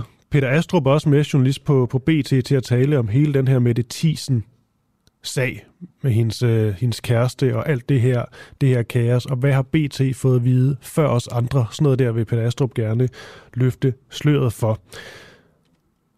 Jeg spørger også øh, Lars Møller, bedre kendt som Obers Møller, om hvorvidt vi ligesom skulle have mere krig eller militær træning, hvad fanden nu kalder det, på, på skoleskemaet her hjemme. Og med det så blev klokken 7.50, og nu ringer vi op til øh, Christian, øh, Christian Henriksen. Og det der jo er, det er, Christian, han er jo bare et eller andet sted ude i... Du er ikke bare et eller andet sted. Men det var jo, du skulle til Axel Møllers have, ikke? Jo. Er du kommet dertil nu? Ja, Det er godt. jeg står her. Ja, sker der noget? Ja, men det der er med Axel Møllers have, det er jo, at det er en form for knudepunkt. Øh, bus... Ja. Hvad hedder det? Busgængere Metro. skifter fra bussen til, til metroen her. Ja. Og der var mit store håb, så at der er nogen, der er så lige de ryger, at de skal have en cigaret, Ja. inden de går ned i metroen. Ja. Nu har jeg været her i, i tre minutter. Og jeg skal lidt forpustet. Jeg har været i tre minutter. Der har ikke været nogen ryger endnu. Nej. Der ligger sådan et ret godt, øh, godt rigtig snusket, øh, på den gode måde, værtshus meget tæt på. Jeg ved ikke, hvornår de åbner. Hvis de åbner inden klokken 9, så lige før du skulle gå derhen og lige sige øh, godmorgen. Men der står... Nej, hun, hun ryger ikke. Hun drikker kaffe. Og der er en Men du kan også... medarbejder, han ryger heller ikke. Men Christian, du er jo også velkommen. Det er jo ikke, fordi ryger, de ryger sådan øh, 24 timer i døgnet. Du kan også gå ind og spørge en af dem, om de, om de, om de ryger cigaretter. Det gør de ikke, eller? Okay. Ja. Men øh, jeg kan jo godt lide... Jeg kan godt lige høre, om de ryger, Og de- og, eller hvad, de, hvad de tænker om det, nu du er, der, er ude, i, øh, ude i Altså virkeligheden. alle folk, det vil jo tro, jeg kommer for at bede om en cigaret, når jeg stiller et spørgsmål. Men, ja. Men det er jo også meget afslørende, om de ryger eller ej, kan man sige. Må jeg spørge dig om noget? Ryger, ryger du? Hvad siger du? Ryger du? Nej. Okay. Altså, det var ikke, fordi jeg ville have haft en cigaret. Det er, fordi jeg kommer fra en, en radio, der hedder Den Uafhængige. Ja, Og vi vil bare gerne snakke med nogen, der ryger i dag. Men det er ikke, det gør jeg ikke. det er ikke dig. Nogle gange til fester. Nogle gange til Nå. fester. Til hverdag. Nå, okay. Hvad gør du med, hvad gør du med skåret, når du har råd til en, til en fest? Ryger det så i en, i en spand, eller kan du godt finde på at smide den på gaden? Hvor smide den på For at være gaden? helt ærlig. Men det kommer også an på, om der er en, altså hvis jeg står ude til en fest, hvor der er en skraldespand lige ved siden af, så smider den selvfølgelig til Okay. Ja. Nå, okay. Har du set kampagnen egentlig? Oh, der er en, der ryger. Undskyld, må jeg spørge dig om noget? Må jeg spørge dig om noget? Uh, I'm from a Danish Yes. uh, media called uh, the uh, Independent. In Danish, it's called Den Uafhængige. And I just saw you uh, put your uh, cigarette in the trash can. Have you seen the campaign with Peter Myggen? No, no. Uh, it's because he uh, tells uh, the Danes to uh, stop uh, throwing their cigarettes in the nature and uh, start putting them in the trash can. It has cost uh, more than uh, 300,000 Danish kroner to produce this uh, commercial. Uh, but you haven't seen it. What is your uh, best advice for a uh, campaign uh, to tell people not to uh, throw their cigarettes in the trash can? Why don't you throw your cigarettes in the nature? Because what? It's wrong. It's wrong. Oh, then Peter Myggen could maybe say, yell in the camera and tell people it's wrong. Hvorfor, hvorfor er det galt? Hvad er der galt med det? Sorry? It's a huge environmental impact. Yeah, exactly, exactly. Okay, you have to go. You have a metro. Okay, thank you for your time. Ah, Der var en. Meget, meget flot øh, skifte til, øh, til engelsk der. Øhm, Thank you. Ja, han, øhm, ja, han, øh, og han var en god, en god mand, der, øh, der gjorde, som han skulle. Jeg elsker jo da Kunne sin man høre, hvad det var, han sagde? Ja, ja, det kunne man sagtens. Okay, godt nok, og han godt sagde, nok. og det lød til til sidst, at det var sådan, han var faktisk, øh, at han var, miljøbevidst, er det rigtigt? Ja, han, ja, han synes, det var wrong, og det var øh, en... Nu skal jeg ikke, det var lige på dansk. Det var en kæmpe øh, miljø... Øh, det, var, it was a huge environmental... Øh, øh, it, was, it, was, bad for the nature. Ja. Noget af den, noget af den dur. Jeg kan ikke. Jeg er lige lidt forvirret i et kort øjeblik. Nej, nej, det er jo også rigtigt. Man kan selvfølgelig diskutere om det der med at smide det sådan midt ind i en by, hvad det skulle gøre ved den sådan. Med naturen, Ja. det tror jeg... Okay, jeg er jo ikke klimaekspert, så jeg er ikke den rigtige til at svare på, på det spørgsmål, men jeg tænker, at øh, sådan forurening i den danske natur og sådan CO2 og alt det der, det, det er vel lige meget, om det er inde i en by, eller om det er ude i en skov. Ja, Man kan bare sige, at det ødelægger selvfølgelig skovene, det ser grimt ud, men, men ellers så tror jeg, det sådan luftforurening sviner det samme. Ja, men, men, men, jeg tænker, men, men, nej, nej, men jeg tænker bare, der er jo, så kører jo sådan en fejeblad rundt, og øh, altså, der bliver vel... Jeg tænker Nå, bare, de bliver ja. på et eller andet tidspunkt, de ligger jo ikke i, i, i, i 10.000 år midt i en, i en by, det bliver jo samlet op. Nå, Nej, det er rigtigt. det er bare lige for... Det var den også lige- første øh, ryger. Men det var godt. Jeg jo rigtig godt lide hende kvinde, du talte med, at, øh, og det er også det, man, man gerne vil være høflig, men det var sjovt, du spørger, ryger du, og siger hun, nej, desværre. Mm. det var bare virkelig jeg er desværre ikke kommet i gang. Jeg har prøvet flere omgange. Ja, men øh, Jeg kan bare ikke. nej, Ja. det, det er også træls. Nej, nej. Jamen altså, Christian, øh, hvis du ikke lige har en ryger mere på hånden, så tæ- tænker jeg bare at sige, øh, sige tak for nu. Der er ikke nogen, der ryger her lige nu, så jeg tror, det er tak for nu, og så snakkes vi ved Det gør senere. vi. Den er god. Eller var det det?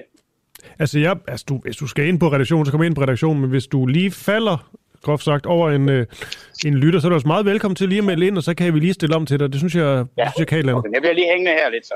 Ja. Især når, når, jeg taler, undskyld, når jeg taler med Niels Bjerg Poulsen om sådan rigtig seriøse øh, ting om øh, USA og midtvejsvalg og demokraterne og alt det der. Der er noget fedt, jeg lige stiller om til dig, der bare lige taler med en eller anden, der lige har smidt Vi har en skøj. rapport udvagt til Møller Tæve, vi må afbryde alt. Den er god. Ja. Hej hej. hej, Den er god. Vi ses. Hej.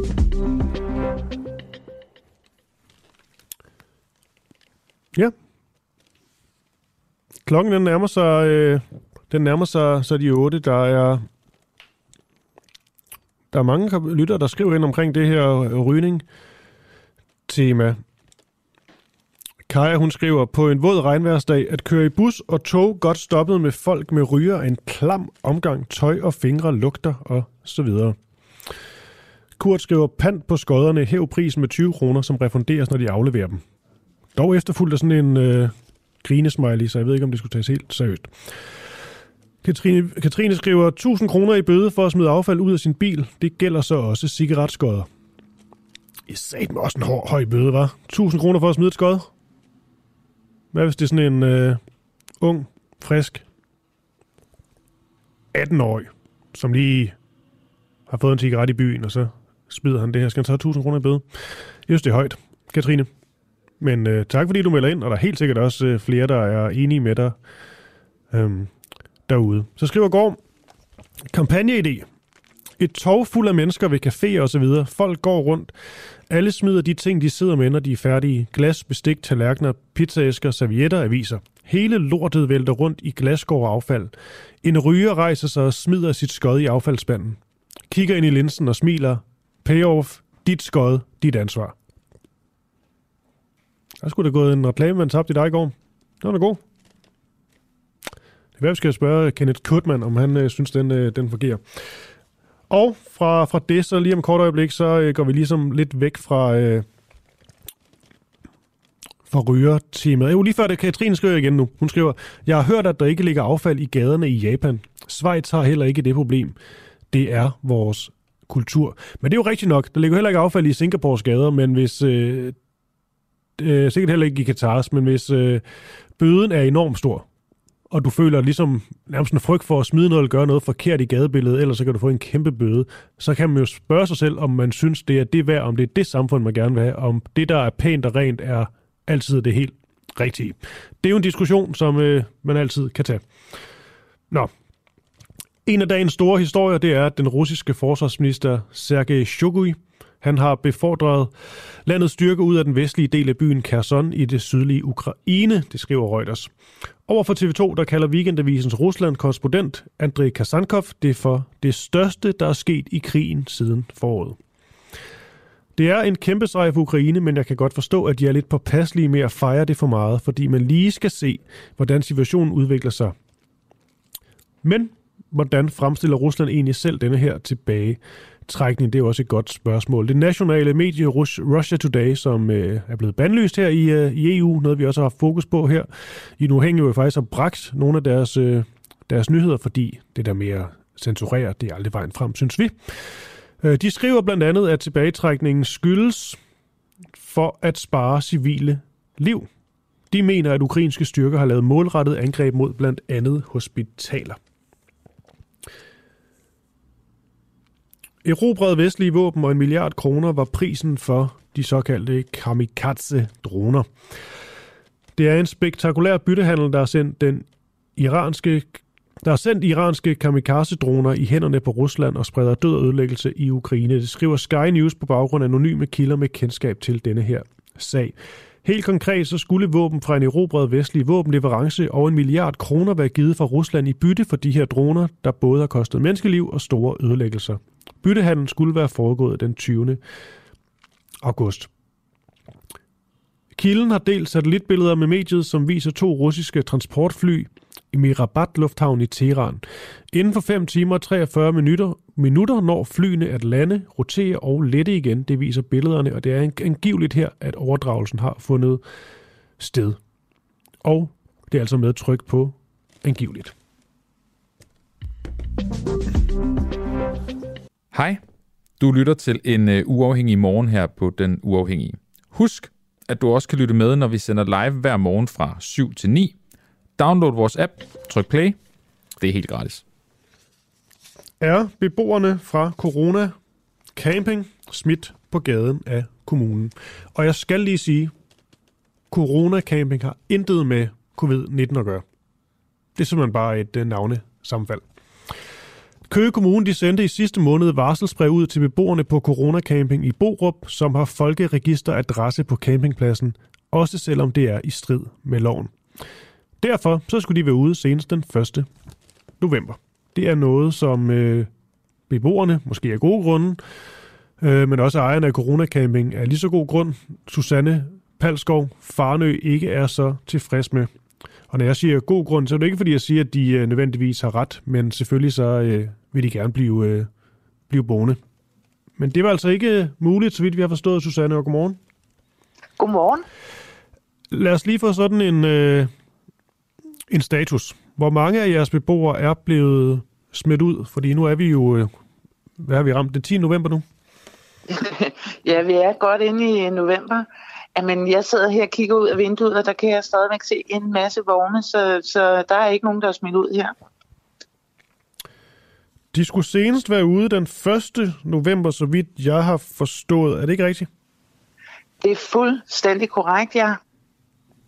Nå, men det er jo, det er jo noget råd, så, fordi det, det har vi jo, vi har jo ligesom været igennem den, øh, den 1. november. Vil du så prøve at fortælle mig og lytterne, hvad der er sket, eller muligvis er sket? ja, det vil jeg gerne. Der er jo sket rigtig meget øh, her i hele øh, oktober måned, hvor vi har kæmpet øh, rimelig meget for, at øh, det ikke skulle ske. Øhm, vi har jo sendt klage for cirka 45.000, for det koster faktisk 900 kroner at klage per person. Øh, så vi har sendt en klage om, at, øh, at vi ikke mener, at, det, øh, at vi skulle smides ud. Så nu øh, venter man på, at den her klage øh, bliver behandlet i planklagenævnet, så bliver den øh, sendt tilbage til kommunen igen, og så er det, det bliver overgivet til politiet. Vi har mm, været nede og besøge vores øh, søde borgmester, øh, Marie Stærke, på hendes øh, kontor, og hvor hun siger, at øh, hun jo ikke havde forventet, at vi, øh, og det var så inden 1. november, hun ikke har forventet, at vi flytter den 1. november. Øh, så hun regner også med, at der går rimelig lang tid. Så det er meget sjovt. Ja, er der noget af det her, der har, øh, der har overrasket dig? Eller havde du egentlig forventet, at øh, per 1. november, så var det virkelig ud af vagten? Det havde jeg ikke forventet, fordi der kører jo en sag øh, med vores advokat, Knud Polsjak, så, så det er jo ikke, øh, den er jo ikke færdig endnu. Mm. Så, så jeg havde ikke forventet, at nogen skulle flytte den 1. november. Er der noget her, der tyder på, at, øh, at I får jeres... Øh... Vores vilje? Ja. øh, altså, jeg vil håbe, at øh, vi kunne få et samarbejde i gang. Øh, fordi nu har den jo eksisteret siden 1962, og der har boet mennesker her lige siden. Så man kan jo tænke, øh, hvorfor det er så presserende lige nu i den her krise, at øh, folk skal smides på gaden. Mm. Men kan du ikke, trods alt, vi har haft en snak her før, men hvis vi lige tager den igen, kan du ikke alligevel trods alt godt følge, at så kan man sige, at timing kan virke øh, overraskende eller mærkeligt et eller andet, men regler og lov er, er lov, og øh, der er jo egentlig bare loven, der bliver, der bliver fuldt her, og det, det er fair nok. Øh, vi vil gerne overholde loven, og det var også sådan, vi startede øh, i sin tid, at vi regnede med, at, øh, at vi, øh, vi gjorde, som vi skulle. Øh, hvad skulle vi tro andet, når der blev sendt mennesker fra Køge Kommune ned til os? Øh, så, så ja, nej, altså, jeg kan godt forstå det, og så kan jeg ikke forstå det alligevel, fordi man har muligheder for at gøre noget andet. Så nu bliver det bare lidt stift, det hele. Øh, nu bliver det simpelthen så stift, så man ikke øh, kan overhovedet lave nogen som helst former for forhandlinger, for det, det, det er jo muligt at gøre. Det, det øh, sker jo på alle campingpladser, så kan man jo tænke, om, om det er en god regel. Ja, det kan man tænke, men det her det handler ligesom om et, om et påbud om, øh, om ophør af helårs øh, beboelse. Og det er vel bare, som igen tænker jeg jo bare, altså regler er vel bare, øh, bare regler også, selvom det, det er træls for dem, der så øh, skal flytte. Ja, og det, og det bliver ved med at være sådan, hvis man ikke laver lidt øh, oprør. Og vi laver oprør mod det, fordi vi, vi mener ikke det. Vi, vi mener, man skal kigge på det her igen. Vi mener, der er opstået et kæmpe behov, og det gør der hver gang, der er en krise i Danmark, øh, som, som øh, øh, mærker, hvor folk mærker økonomien stramme, så, så sker der sådan noget her. Mm. Vil du egentlig prøve at til, til mig og lytterne, prøve at sætte nogle... Det er jo ikke fordi, du skal øh, fortælle om dem, der bor der i coronacamping ved navns øh, nævnelse og så videre, men vil du prøve at sætte et ord på, hvad det er for nogle, nogle typer? Det vil jeg da meget gerne. Altså, jeg tror, hvis vi tager en håndfuld for en hvilken som helst by og propper dem herned, så er det lige så forskellige mennesker, som det er alle mulige andre steder. Så vi har jo, vi har jo både dem, der har penge til at flytte andre steder hen, men som, som ikke vil have det godt i en lejlighed, og som ikke trives ved ikke at kende deres nabo. Så har vi selvfølgelig også øh, øh, mennesker, som er arbejdsløse, men, men langt de største delen, der er lavet en undersøgelse, en statistik hernede, det, det er folk, der står op hver morgen og går på arbejde og betaler skat til Køge Kommune. Mm. Så det er jo meget, meget, meget forskellige mennesker. Men er det også udsatte mennesker? Der er også udsatte mennesker, ligesom der er alle mulige andre steder. Det er der. Nå, jeg tænker også, det skal også have nogle, altså, der skal jo være nogle, fordi at, øh, altså hvis man, det ved ikke groft sagt, hvis, der, hvis man tog Øster, Østerbro i København, og så skulle nogen, øh, nogen, nogen flytte, der ikke havde lyst til det, der kunne det være irriterende for dem, men de skulle nok øh, komme ja. hurtigt på benene igen. Bare for at tage en ja. Ja. Ja, men, men, men der vil jeg sige, at øh, det er der, der også nogen, der vil komme hernede. Der er der også nogen, der vil komme hurtigt på benene igen. Spørgsmålet er, om de vil trives med det. Mm. Øh, og man, øh, så det er jo det, der er spørgsmålet. Men der er, der er også nogen, som, som, vil have, som vil bo på gaden simpelthen, hvis det er, at øh, de bliver flyttet herfra. Ja. Så, så der, det er jo meget blandet. Øh, altså, og så er der jo det, der er på sådan en øh, campingplads som den her, at det er, der er jo kæmpe sammenhold. Så hvis du kommer og er øh, lidt skidt, øh, og lidt nede, øh, så, så løfter resten her øh, op. Man bliver løftet, så man, man får øh, det her... Jamen, det er, jo bedre. det er jo lige så godt som at gå til en psykolog, hvis det er, man tænker på det. Mm. Altså, man, man, man, man skal alle sammen nogle af de samme ting. Vi skal alle sammen op og hente vand. Vi skal alle sammen op og tømme vores toiletter. Der møder vi hinanden. Der sker en eller anden øh, ting, at man, man løfter hinanden på en eller anden måde. Man får, man får hjælp. Mm. Og, og man, man møder sine lige mænd, øh, og man har brug for at, at, at kunne øh, være tæt på folk og, og snakke sammen. Mm. Okay, jeg tror bare, det var det, du sagde. Vi må jo, hvad skal man sige, vi må jo se, hvad der sker, fordi man kan sige, der står jo her, at øh, et, et påbud om, at helårsbeboelse skal ophøre senest den 1. november 2022, og det var sendt til jer fra Corona Camping. Øhm, men det skete så ikke det skal vi, nej, det skete ikke, og så sker der jo det, at fra, fra, fra marts af, så, så er det jo lovligt igen, så må man jo igen. Og så, så, så vi modtager nok igen noget her øh, i, i oktober næste år, og så, så starter det jo forfra igen. Mm. Det er jo sådan, det er. Jamen, det er jo sådan, det er. Susanne Palskov, Farnø, ejer af Corona Camping i, i Køge. Tak for det. Ja, velbekomme. God dag. I lige måde. Hej. Hej. Lige inden vi går videre til uh, Niels Bjerg Poulsen, som skal tale om midtvejsvalget i, uh, i USA, så er det en ret vildt, når man går ind på, uh, på uh, Miljøstyrelsen i forhold til uh, bøder og sådan noget, når det kommer til henkastet uh, affald. Det var vores lytter Katrine, som, uh, som sagde, det, man lige kunne gå derind og, og, og kigge. Um, de vejledende bødeniveauer siger, at det som udgangspunkt skal koste 3.000 kroner for private at kaste affald på gaden, og 5.000 for at smide affald i øh, naturen. Hvis der er tale om for eksempel små mængder skovtursaffald, er bødeniveauet dog 1.000 kroner. Det er måske sådan noget som, øh, som skøder. 1.000 kroner for henkastning af knust flaske på gaden. 1.000 kroner for henkastning af et stykke dåsekola i naturen. 3.000 kroner for tømt cirka et halvt fyldt askebær med cigaretter og papiraffald på gaden. Det er jo nok mest til sådan værtshusejere og den slags. Øhm, men det er da jo ret seriøse bøder. Bødestørrelser. De er også højere, end jeg egentlig lige havde regnet med, nogle af dem. Det der så bare det er, hvor meget bliver de, øh, de håndhævet. Jeg tror da aldrig, jeg har hørt om nogen. Skriv, hvis I har det, eller selv har prøvet det. Jeg har søgt aldrig hørt om nogen, tror jeg, der har fået bøder. Og når man ser ligesom, jeg bare sige, unge mennesker, der har festet 1. maj, også ældre mennesker for den sags skyld, men når man så ser sådan en eller anden park rundt omkring i, i landet bagefter, det er jo helt skidt. Og der tænker jeg, der kunne de da virkelig få kastet nogle bøder i, øh, i nakken på folk. Øhm, men det virker ikke til, at man gør det. Med alt det sagt, så ikke mere om, øh, om cigaretter og bøder og så videre. Øhm, jeg kan sige godmorgen til øh, Niels Bjerre Poulsen. Godmorgen. Godmorgen her. Du er ikke sådan en, der ryger, vel?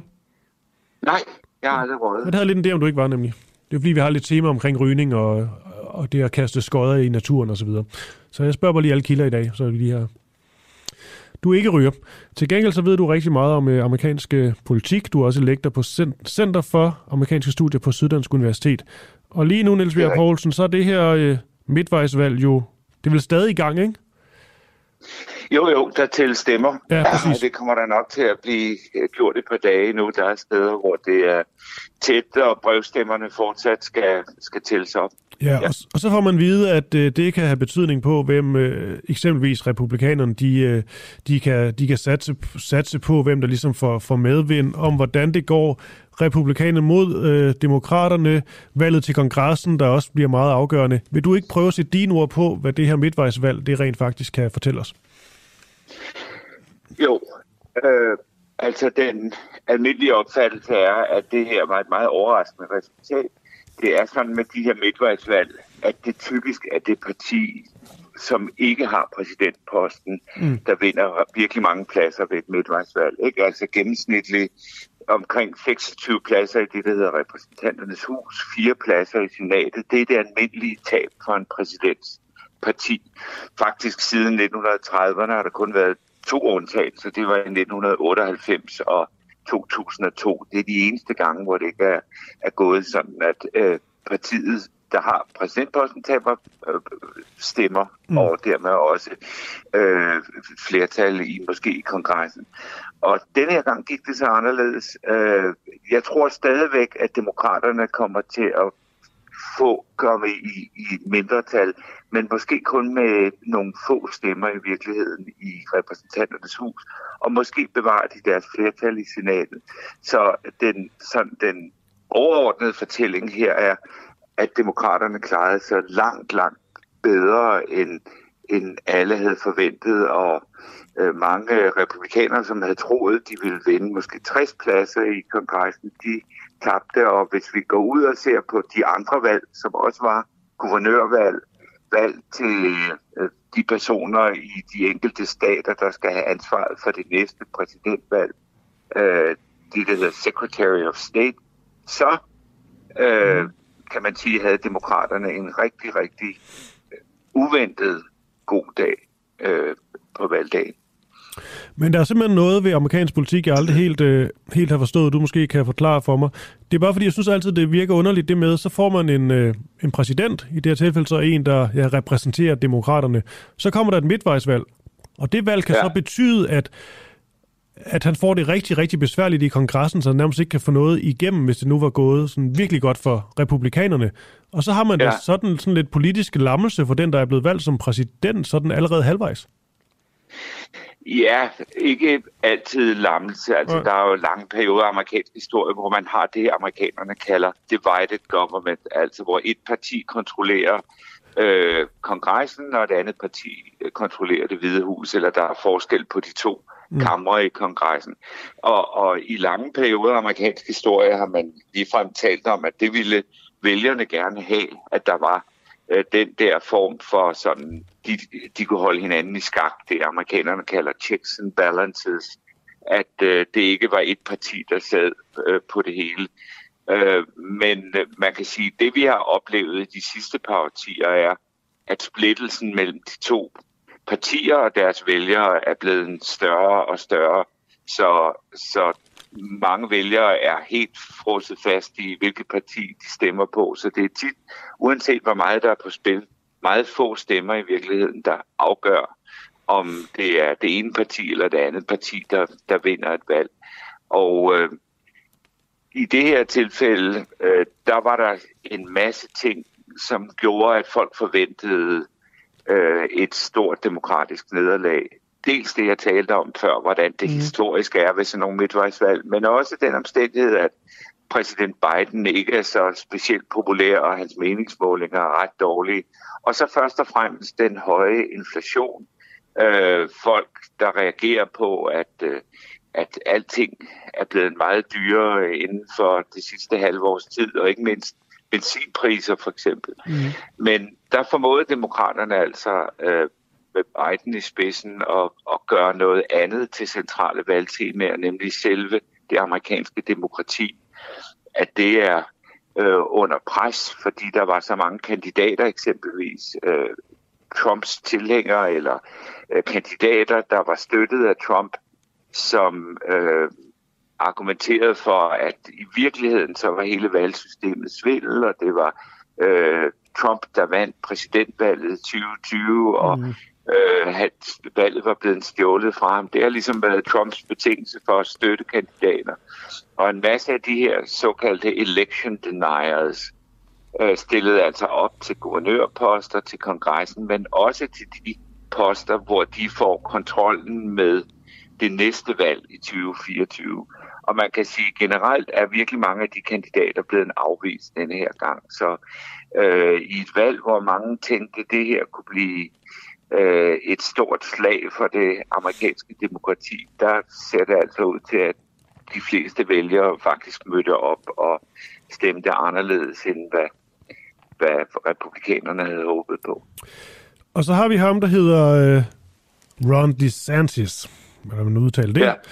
Han, øh, han har været meget i, øh, meget i vælden, og det er vel også fordi, at han er vel en mulig, hvis nu, han er ikke stiller, han er ikke officielt endnu Trump, men hvis nu Trump stiller op som, øh, som præsident, øh, at han er ligesom en mulig hovedudfordrer for, øh, for republikanerne.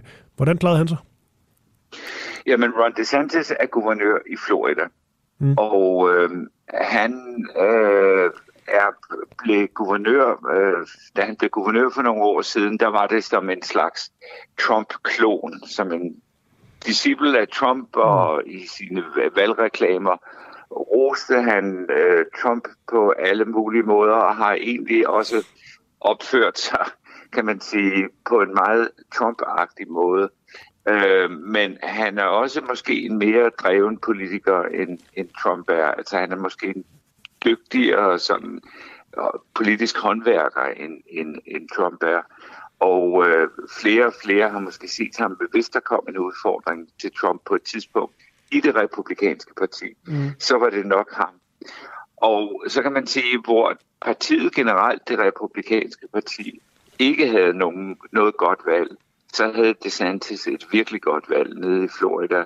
Og øh, med ham kan man sige mange af, de andre republikanske kandidater i staten til senat, til lokale delstats øh, lovgivende forsamlinger osv. Så, så øh, man kan sige, at DeSantis klarede sig langt bedre, og det har selvfølgelig for alvor sat gang i talen om, at så mange af de kandidater, Trump anbefalede og støttede rundt omkring i landet, tabte, og DeSantis klarede sig godt. Så øhm, måske har det styrket de folk i det republikanske parti, der gerne ser øh, Trump ligesom glide ud af, af partiet og ikke længere være den centrale skikkelse, som han jo har været de sidste fem år, og som han, hvis det stod til ham, fortsat skulle være. Okay, men det med, øh, med de to øh, duellanter, øh, Trump og, øh, og, og Ron DeSantis her, det er stadigvæk lige nu øh, spekulation. Ja, det er det. Jeg tror, øh, jeg, jeg tror, at DeSantis venter på det rigtige tidspunkt, fordi vi kan jo ikke komme udenom, der er en slags personkult omkring Donald Trump. Der er mm. øh, millioner af loyale tilhængere, og det er tilhængere, han skal overtage for at, at vinde et valg. Så dem har han ikke lyst til at på nuværende tidspunkt i hvert fald øh, åbent udfordre ved åbent at udfordre Trump. Men, men jeg tror, det er klart, også hvis man ser på den konservative presse i USA efter valget, at øh, der er pludselig øh, stemmer på øh, Fox News og øh, konservative aviser som The New York Post, som begynder at angribe Trump mere åbent. Og vi kan også se, at Trump føler sig truet af DeSantis, så han er begyndt at finde øgenavn til ham. Det er som regel et, et, øh, et godt tegn hos, hos Trump. Og øh, han følte også trang til at skrive et, en øh, post på sit sociale medie, hvor han gjorde opmærksom på, at øh, han havde altså fået flere stemmer i 2020, end DeSantis havde fået nu i det her valg. Så det vil han bare lige gøre opmærksom på. Ja, det er også vigtigt. Men det tyder også på en ren... Det er jo på en eller anden måde Trumps måde at sige, at han måske tager ham seriøst på. Ja, det tror jeg helt klart, man kan, man kan regne med, at, at det er sådan set øh, det. Han, han fornemmer godt, at der er øh, mange i det republikanske parti nu, som måske synes, at tiden er inde til, at, at det ikke bliver øh, ja. Trump, der er hovedhistorien i hvad der foregår i republikansk politik. Og så lige til sidst, øh, Niels Bjerg Poulsen, øh, apropos sådan hovedhistorien. Hvad er ligesom hovedhistorien lige nu, mens tællerne, øh, stemmerne de bliver, de bliver talt op? Altså, hvor er det særligt, vi, vi kigger hen? Ja, øh, altså de stater, vi kigger på, man kan sige, det, det er jo nogle, det er to stater i virkeligheden, to-tre stater, der kommer til at afgøre, hvem der har flertal i senatet. Og det er Nevada, og det er Arizona, og det er Georgia. Og Georgia er sådan en stat, der er to øh, kandidater. Øh, Herschel Walker, tidligere fodboldspiller, god ven af Trump, som han fik opstillet der, har været på mange måder en katastrofal kandidat og er har tydeligt vist i valgkampen, at han altså er decideret uegnet. Hvis ikke det var fordi, han havde Trumps støtte, er det svært at forestille sig, at han overhovedet ville være gået ind i, i, i politik. Mm. Uh, han står over for Raphael Warnock, den uh, nu siddende senator, som uh, er præst, eller var præst i Martin Luther Kings gamle kirke i Ebenezer Baptist Church. Mm. Så det tog en tidligere fodboldhelt i staten over for en en, en præst. Øh, og det er altså sådan i Georgia, at man skal have over 50 procent i første runde for ikke at komme i omvalg. Så der bliver et omvalg i december mellem de to. De står nogenlunde lige. Og ude i de andre stater, Nevada og Arizona, ja, der skal man bare til øh, flere stemmer op og brevstemmer for at vide, hvem der har vundet. Og de valg kommer til at afgøre, hvem der får flertallet. Det er sådan, det står lige nu. Spændende, spændende og også altid dejligt øh, småkaotisk. Det er jo også et stort land, USA, husk på. Det er mange mennesker, der har stemt, og flere end forventet måske. Okay, det er også godt lige at få med. Niels Bjerg Poulsen, som altså er lektor på Center for Amerikanske Studier på Syddansk Universitet. Tak fordi du er med her til morgen, Niels. Jamen selv tak. Hej hej.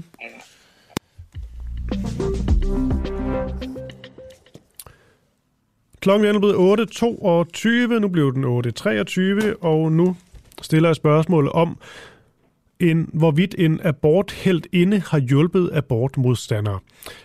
Amerikaneren Brandy Botone blev hyldet som et feministisk idol, da hun i sommer brugte USA's nye retningslinjer om abort mod staten Texas, da hun slap for at betale en fartbøde.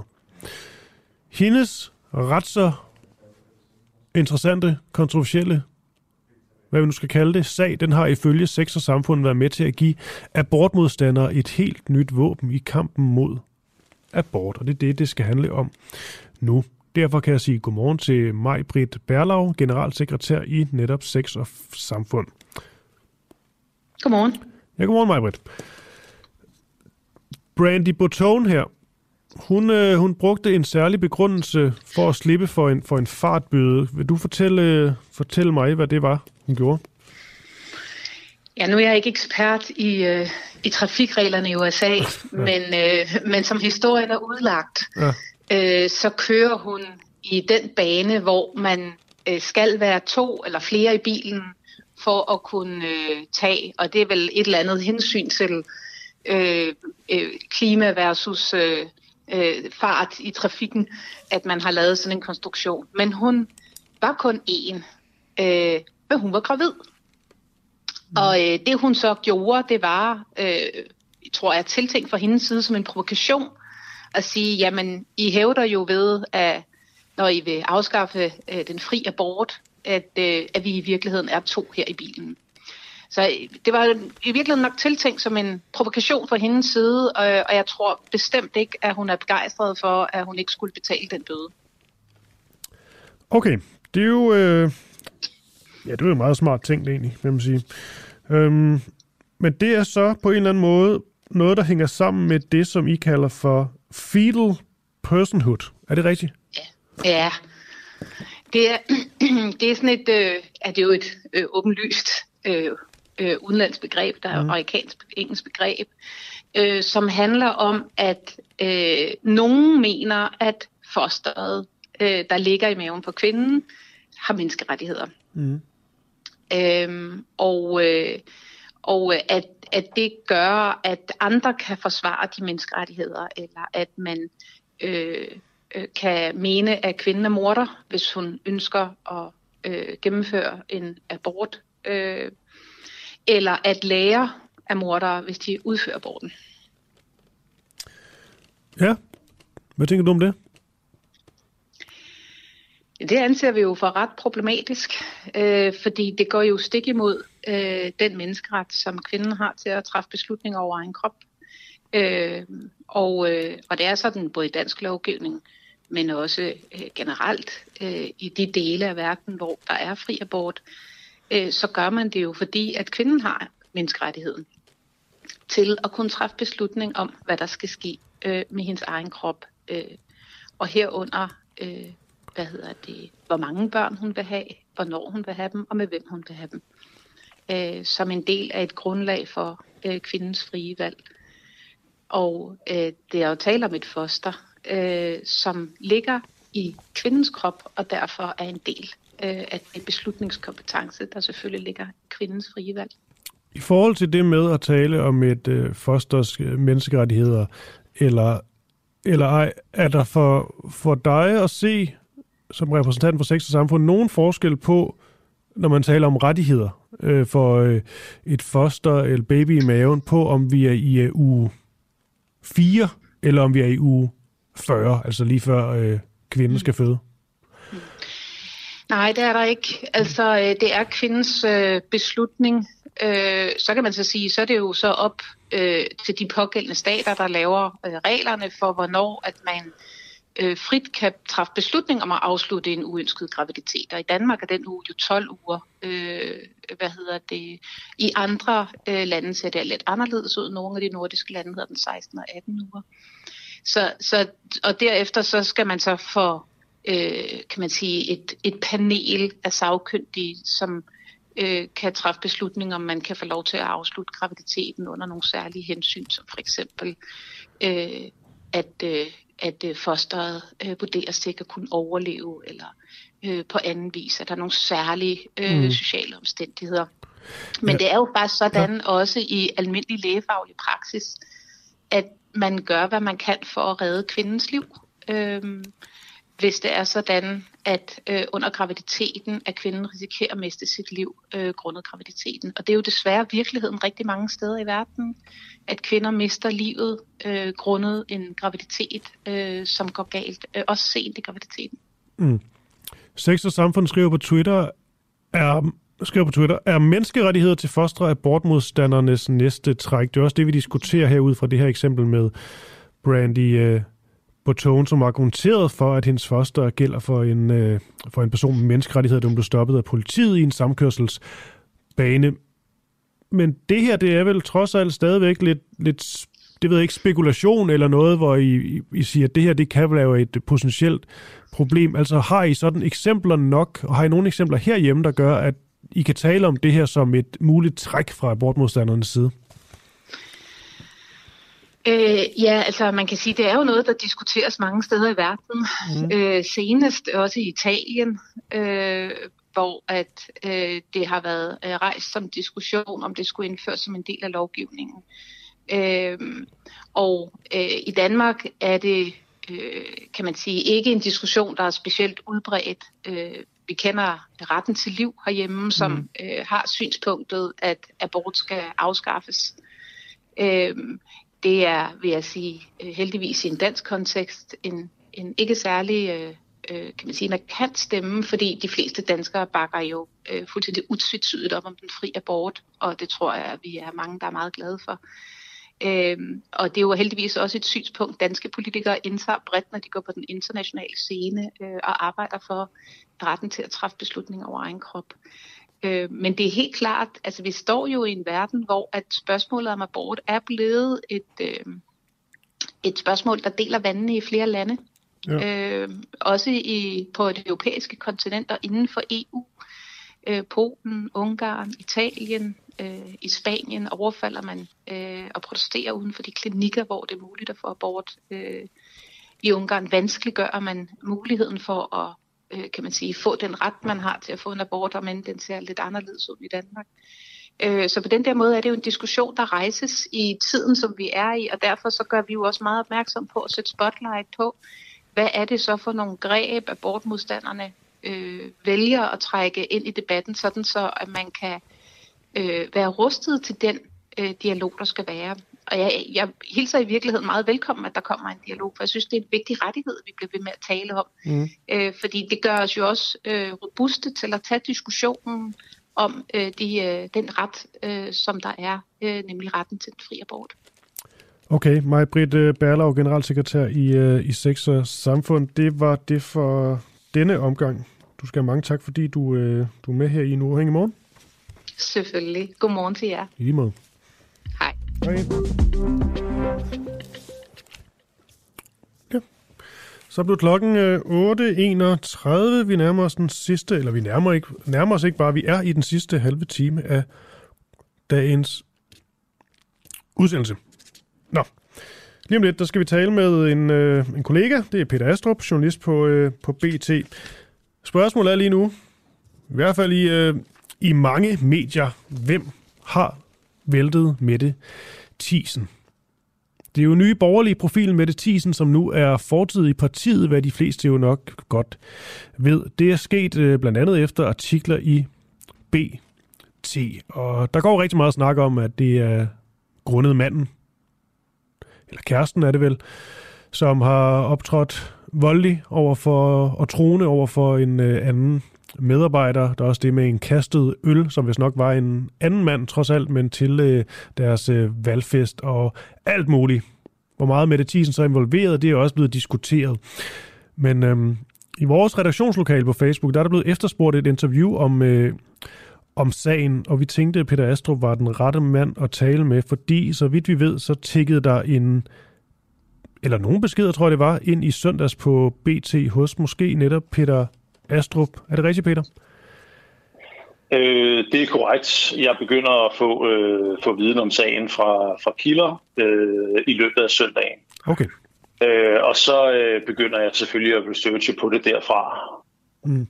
Og nu er det jo sådan med, med, med de her kilder, du får øh, øh, beskeder viden fra, dem skal du selvfølgelig ikke øh, offentliggøre for, for alt og alle. Øhm, men selvfølgelig lige, øh, ja, først og fremmest godmorgen, Peter. Derover, ja, godmorgen. Ja, derover, og tak fordi jeg må være med. selvfølgelig. Hvad fik du at, at vide af de her kilder? Det kan du godt fortælle. Ja, det kan jeg godt fortælle, fordi det er jo strengt taget det, jeg har skrevet i den artikel, som jo mm. udkommer mandag øh, morgen eller mandag formiddag. Øh, det er sådan helt grundlæggende for at vide, det er, at der er opstået nogle vanskeligheder, nogle samarbejdsvanskeligheder, kan man vel godt et eller andet sted kalde det i Nye Borgerlige. Øh, jeg får at vide, at øh, den her episode, der har været til valgfesten med Mette Thiesens kæreste, ikke alene omfatter øh, det der altså relativt uskadelige, kan man vel godt sige, ølkasteri, øh, som jo TV2 fik billeder af, men også et decideret overfald på en ansat i Nye Borgerlige. Jeg får også at vide, at det ikke er første gang, at Nye Borgerlige har haft nogle vanskeligheder med øh, Mette Thiesens kæreste. Øh, den samme person, som blev overfaldet, har også tidligere været udsat for trusler og, og noget telefonchikane og nogle forskellige ting og sager. Mm. Øh, jeg får også øh, jeg får også tipper om, at det har udviklet sig til en sag i Nye Borgerlige, øh, og at der er altså en ret stor konflikt øh, mellem Mette Thiesens oplevelse af, hvordan sagen skal håndteres, og, og, og så resten af Nye Borgerlige, altså selvfølgelig især anført af Pernille Vermund. Ja, så er der jo rigtig Og så gør jeg jo ja, det, men... kan man sige, bagefter, at jeg så, efter at jeg ligesom har researchet de kilder, jeg har, øh, så meget som jeg nu kan, så kontakter jeg Pernille Vermund og spørger hende til alt det her, mm. og, og taler som en laver et interview med hende. Og hun, øh, ja, hun bekræfter jo, at, at den her sag findes, og derfor skal vi så lave historien dagen efter. Okay. Der er jo rigtig meget snak om, øh, hvorvidt det her det er en, øh, altså en jalousi-ting af en art. Altså om det er en, som Janne Mette Thiesen har været øh, haft et, øh, et forhold til, øh, til før. Altså, hvor meget er det, du sådan ved, sådan helt konkret, som ikke bare er rygtebasis? Altså, det jeg ved, det er, at øh, den pågældende medarbejder, det er gået ud over i Ny Borgerlige, har tidligere haft et forhold til Mette Thiesen. Ja, så det er ligesom, jeg tror, det, for, det, det, det, det, var ligger faktisk... tilbage i 2017. Ja, det, det, er, det er korrekt. Yes. Det, er, det, er, det er rigtigt nok. Øh, det, det er dermed så ikke sagt, at det nødvendigvis er årsagen til, det, øh, til den ballade, der er opstået. Øh, fordi den kender jeg jo sådan set ikke. Det er altid svært at sætte sig ind i motivet på en konkret mand, som, altså, det ser jo ikke sådan ud, ikke? men altså, man kan jo aldrig rigtig vide, før man spørger ham selv, og han vil jo ikke, øh, han vil jo ikke tale med os. Men det er rigtigt nok, der har været tidligere forhold, øh, og, og jeg antager da også, det er det, der ligger bag. Det er jo det, jeg hører fra folk, øh, når jeg taler med dem. Ja, det med Mette Thiesens rolle, fordi det der også været masser af skriverier om, det er også nogen, der er interesseret i vores redaktionslokale, altså hvorvidt hun har været med til at skrive nogle af sådan, sådan noget som, som troende beskeder, om hun selv har inviteret ham og, og den slags. Med den viden, du har, hvad kan du sige der? Altså, hvor involveret har hun selv været? Ja. Altså, hvor strid hun selv har været? Nej, hvor involveret. Ikke strid, det vil jeg ikke vurdere, men hvor Nå, involveret hun selv har været. øhm, Altså, det som man kan sige, der har udløst den store ballade i Nye Borgerlige, det er jo, at når kæresten her, efter han har troet den pågældende medarbejder, så bliver han jo forment adgang, altså forbudt at komme øh, på kontorerne i Christiansborg, hvor Nye Borgerlige holder til, og også til arrangementer, øh, som Nye Borgerlige holder, det vil sige for eksempel en valgfest. Og det lever han ikke op til, og Mette Thiesen lever ikke op til den forpligtelse, hun har med at holde ham væk. Og Pernille Vermund mener heller ikke, at hun lever op til den forpligtelse, som hun har med, at i øvrigt gøre, hvad hun ligesom kan for at etablere og genetablere et ordentligt øh, samarbejdsforhold. Ikke? Mm. Tværtimod så siger Pernille Vermund, at hun mener, altså at Mette Thiesen siger, at den pågældende medarbejder skal fyres, okay. fordi at de er gået skævt af hinanden. Og det er det, der er kernen i den her strid. Øh, Pernille Vermund skriver så i sit nyhedsbrev, at øh, Mette Thiesen åbenbart også har sendt nogle beskeder til den her pågældende medarbejder, som har været truende, og, eller i hvert fald chikanerende øh, og intimiderende på en eller anden måde. Jeg kender ikke de beskeder, jeg har ikke indsigt i dem, så jeg kan ikke sige, sige hvor omfattende og voldsomme de er. Mm. Men, men, øh, men, men de har jo indtryk af, at det på en eller anden måde er sket med hendes accept. Vi har en lytter, Jakob Hansen, der spørger i vores redaktionslokale om historien i frihedsbrevet, om omgåelse af reglerne om partistøtte, øh, kan have, have haft en medvirkende årsag til denne her det rute i partiet, og det her så ligesom blev øh, dråben på en eller anden måde. Altså, det er i hvert fald min oplevelse, at ja. det har det. Mm. Øh, jeg tror også, fordi det var jo så også i BT, der Joachim B. Olsen, min, min kollega, vores politiske kommentator, interviewede jo Pernille Vermund om ja. netop den sag, og er jo meget voldsom over for Mette Thiesen. Det kan jeg huske, det, det oplevede vi som en ret stor overraskelse. Der er jo slet ikke noget forsonende i det, hun siger. Hun siger øh, alt muligt. Hun taler til stedet usandt. Hun ved ikke, hvad hun taler om. Øh, kæmpe kvejebajer og alt sådan noget. Ikke? Ja. Øh, trods alt over for sin politiske ordfører. Og, og det er jo ikke ualmindeligt, at en partileder står med en politiker, som har dummet sig lidt. Og det var, og det var før det handlede om, øh, om det med, med kæresten, var det ikke? Altså det med Jon Jo, Olsen. det var, før, det var før det handlede om det med kæresten, men den sag har baseret på det tidspunkt. Altså bare ikke til offentlighedens kendskab. Den, den sag har jo været en aktuel del af samarbejdet i Nye Borgerlige på det tidspunkt, da hun laver det interview. Der er det bare ikke kommet til offentlighedens kendskab endnu. Og derfor kan man godt forestille sig, nu skal jeg ikke sætte mig ind i hovedet på Pernille Vermund, men altså, at der måske ikke har været super god stemning på kontoret. Og jeg tror, at, øh, at øh, altså, så fylder man bare bedre med små dråber hele tiden, og til sidst så flyder det så over. Ikke? Peter Astrup, her til, til sidst. Øhm, jeg har ligesom gået ud fra rigtig mange andre journalister, læst øh, nogle anonyme skriverier på det medie, der hedder Reddit, om Mette Thiesens øh, kæreste. Har du også været derinde Ja. og kigge? Øh, nej, har jeg faktisk ikke. Men det er ikke, fordi jeg ikke har øh, hørt alle mulige rygter og alle mulige ting. Det har jeg selvfølgelig. Men altså, vi kan jo ikke skrive ting, som vi ikke er helt, helt 100 på og helt, helt sikre på er korrekt. Nej, nej, det er nok. Man skal jo også have nogle af de her anonyme kilder til ligesom at, at bekræfte, men man kan jo godt sige, fordi det ligger jo frit og åbent, øh, åbent tilgængeligt, at øh, ja, altså, altså der bliver, han bliver øh, ikke portrætteret særlig pænt af nogle af de her øh, anonyme brugere, øh, som jo er kvinder, må vi, må vi gå ud fra, som øh, den måde, han ligesom har ageret på. Der er et mønster i hvert fald. Men hvis du ikke har, har læst det, eller ikke ved mere, så kan jeg jo ikke spørge dig, om du ved, om der hold i det. Nej, altså mit korte svar er, jeg vil sige, jeg har ikke læst noget på Reddit, men jeg har hørt mange ting, og jeg ved ikke, om der er hold i dem. Det der er med Reddit, eller med, med, med profiler uden navne alle mulige steder, det er jo, at nu siger du, at man må formode, det er kvinder. Men det er jo ikke sikkert. Det kan jo også være nogen, der synes, øh, det kan også være en eller anden politisk modstander, som bare synes, det er sjovt at udgive sig for at være en eller anden konkret person, og det er ikke den historie om, øh, om øh, den her kæreste. Ikke? Det er rigtigt, og det er selvfølgelig også derfor, Øh. at hvis man, skal, hvis man skal bruge det her til noget, så skal man jo på en eller anden måde finde ud af, hvem de præcis øh, er, og få deres beskeder udleveret osv. osv. Ja, jeg vil sige en ting til det faktisk. Øh, fordi vi har jo som, øh, som, øh, jeg ved jo godt, hvem de her personer er. Jeg ved jo godt, hvem den ansatte er. Jeg ved godt, hvem, øh, hvem kæresten er, hvad han hedder, og hvad de laver og sådan noget. Men, men øh, vi har jo valgt ikke at bringe deres navne. Øh, og det gjorde vi efter en ret øh, kort øh, udveksling af, hvad der er rigtigt at gøre inden på BT, fordi vi synes jo ikke, de personer har offentlighedens interesse. Så, så, øh, så når du siger for eksempel, har du hørt alle mulige rygter om ham her manden, så Ja. siger jeg, det kan sådan set godt være, jeg har. Men selvom jeg kunne dokumentere dem, så er det jo heller ikke sikkert, at jeg ville. For manden er jo ikke spændende for offentligheden. Grunden til, at vi bringer historien, det er jo fordi Mette Thiesen er en del af magtens centrum. Mm. Hun er en del af den, af en væsentlig politisk ordfører på højrefløjen, og hun er nu ekskluderet fra sit parti. Det er vigtigt for alle danskere, fordi at hvem der, hvad der foregår på, i, i magtens centrum på Christiansborg, det er selvfølgelig vigtigt. Hendes kæreste er faktisk ikke vigtig. Der er jo alle mulige mennesker, der slår på hinanden hver dag, øh, når de er i byen. Andet. det er jo slet nok, men det er jo ikke noget, vi skriver om. Vi gør det kun fordi, at Mette Thiesen er en central del af politik. Og med det, Peter Astrup, journalist på, på BT, så øh, tak for at give dit øh, besøg øh, med, og altid rart, at I gør det grundigt og ordentligt. Selv tak, og I er altid velkommen. Selvfølgelig. God dag. Hej igen, endnu en gang. Hej. Og så får jeg at vide i den øresnegl, jeg ikke har, at øh, Christian Henriksen øh, har fanget en, øh, en ryger et eller andet sted. Godmorgen Christian, stadigvæk. Øh, den er nu blevet 20 i 9, og du har stået og holdt lidt på en, øh, en mand eller kvinde, du, du fandt. Tal.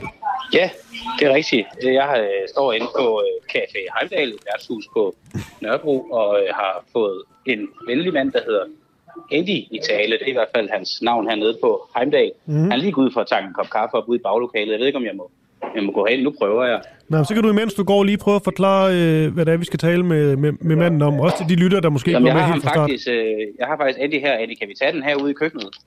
Ja. Øh, eller vil du hellere ind til, ind til bordet? Så lad os gå ind til bordet.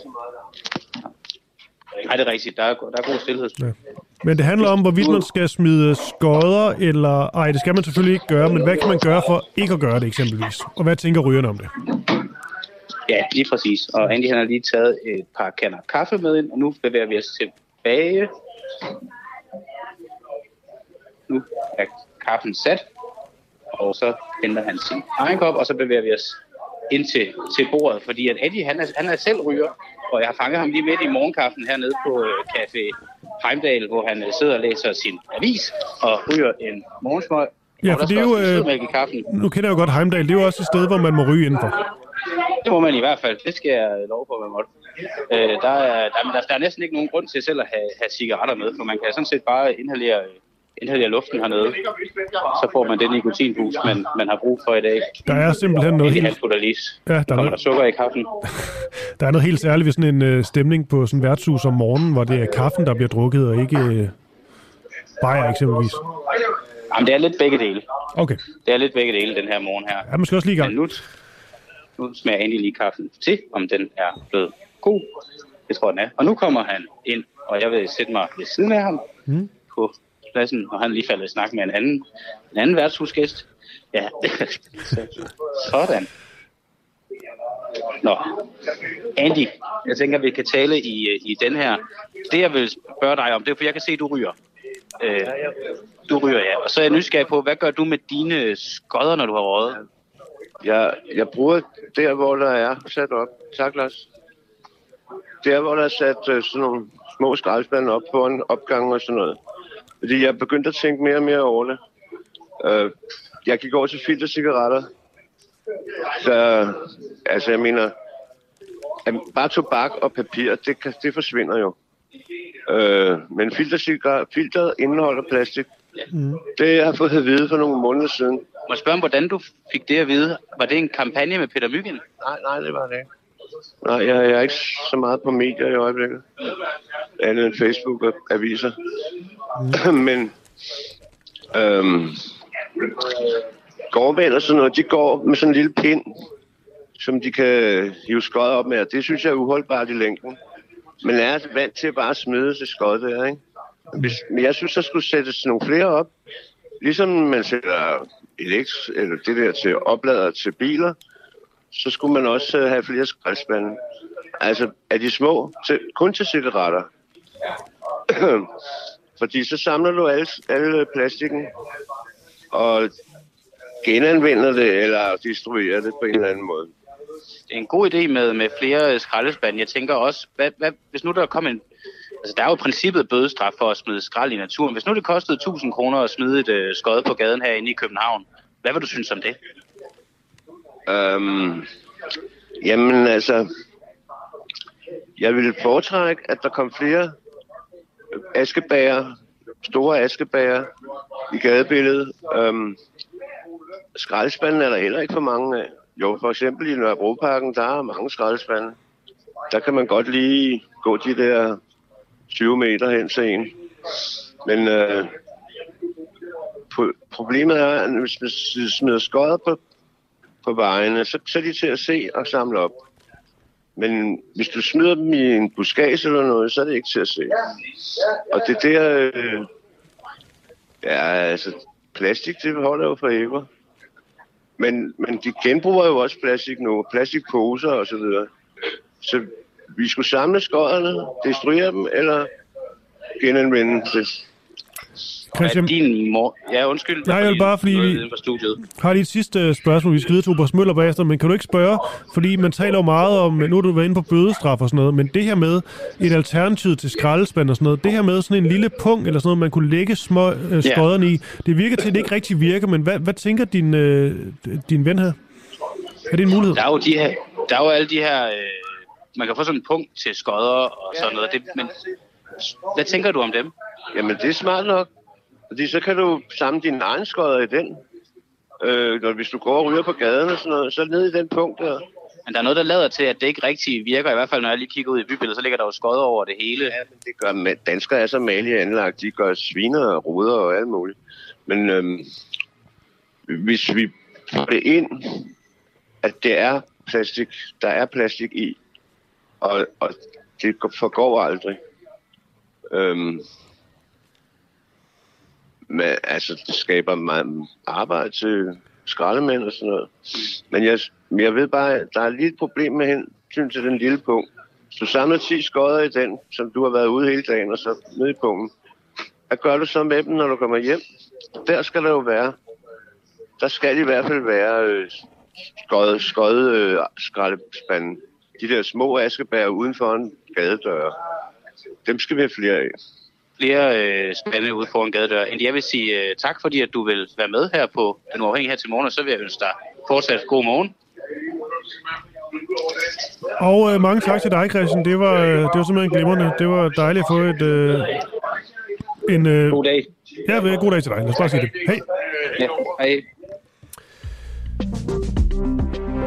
Det sige, det er altid dejligt at komme ud i, øh, i, øh, i virkeligheden, og øh, han gjorde så det en mange gode, øh, fine tanker omkring det her. Det lyder også til, at øh, Andy her ligesom øh, på en eller anden måde har oplevet, eller på en eller anden måde gå op for ham, at det her med, med, med plast og skidt og møg, det er, at det er noget, der er alvorligt, så det her med at bare smide skøjet, som han måske har gjort det, det meste af sit liv, er noget, han faktisk er begyndt at, at tænke over. Og så er vi da et stykke af vejen i hvert fald. Nu skal vi tale med Oberst øh, Møller. Vi er allerede gået et par minutter over. Det er jo lidt bange for, at han skal tale med en, øh, en militærmand. Men øh, nu prøver vi alligevel. Godmorgen til dig, Oberst Møller.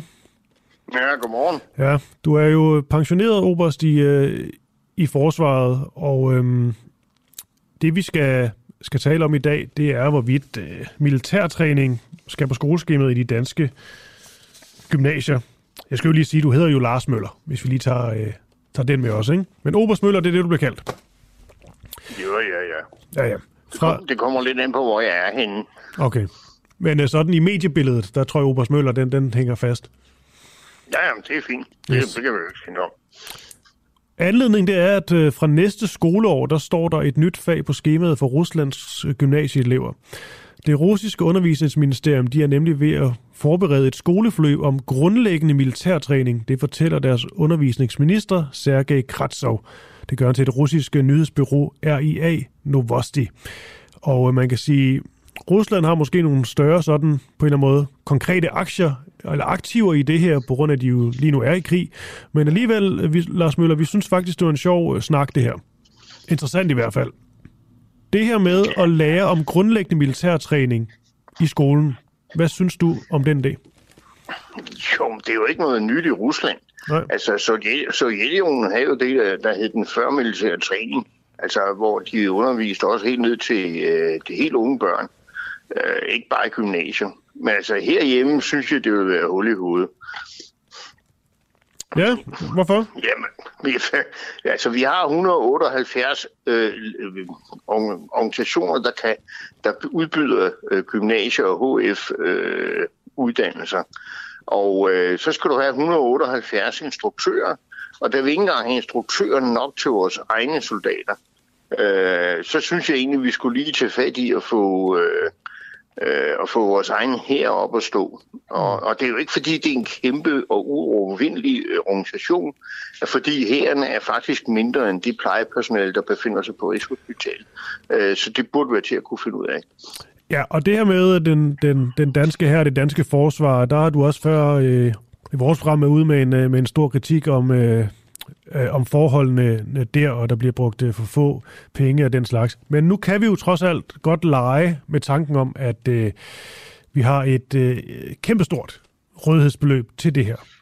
Hvis nu bare lige leger med den tanke, synes du så, at sådan noget som militærtræning rent faktisk kunne give mening på et, øh, på et skoleskema, hvis vi nu havde ressourcerne til det, og vi havde et stort og stærkt forsvar? Jamen i Danmark. Altså, øh, altså hele, hele tanken er jo absurd. Så skulle man så måske, så skulle man måske have lidt håndgranatkast i første time, ikke? Og så skulle man ud og lave lidt sniskydning i anden time, og så skulle vi lære at lægge nogle miner og sådan noget. Altså, det er jo hul i hovedet, og det er jo kun øh, folk, der har en tradition, der finder ud af det her. Det er jo sådan, så en her er et spejl af det samfund, den kommer fra. Og, øh, og grunden til, at vi har så gode soldater, som vi har, det skyldes jo de danske vuggestuer og børnehaver og folkeskolen. Øh, så, så det, og det kan man ikke bare lave om på.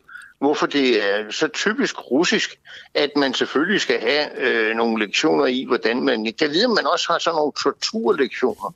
Grundlæggende tortur og videregående tortur. Hvis du er rigtig dygtig, kommer du op på eksperttortur. Så i dag skal vi have waterboarding. Ja.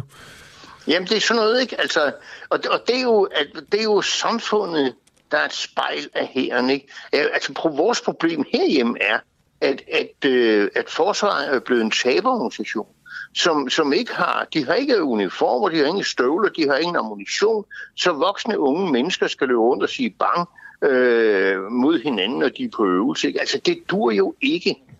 Og det der fis med, at de ikke kan finde ud af, hvad de vil købe, sådan det, hvis jeg ville stå til mig, skulle de ud og købe en bunke støvler og nogle uniformer og, og noget ammunition, sådan så man i det mindste kunne give øh, de øh, unge værnepligtige, der kommer ind, en, en, øh, en oplevelse af, at det her var ikke en terrororganisation. Mm.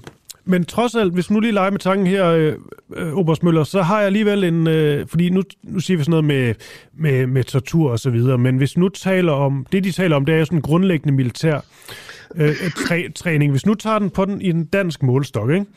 Altså trods alt, når jeg kigger sådan på... Øh, jeg har selv været øh, lærervikar, øh, og jeg kan jo godt med misundelse se på, når man ser sådan nogle børn, der kommer fra Prins Henrik skole på Frederiksberg, der går sådan i snorlige øh, rækker, og der er øh, på en eller anden måde orden på tingene. Når man så selv har stået i en eller anden syvende klasse, hvor alt bare var kaos, der har jeg tænkt, sådan noget som disciplin, og sådan nogle ting, du har også lære i militæret, det kunne de med godt bruge på nogle andre skoler. Vil det ikke være meget klogt, tror du? Jo, men altså, det, kan, det kan man jo bruge de fleste steder. Altså, og, og nu skal vi bare lige huske, at disciplin jo ikke er det her øh, preussiske kadaverdisciplin. Disciplin er jo egentlig bare indordnet sig under de forhold, der er, og de afhænger fuldstændig af den kommende, eller den, den pågældende leder.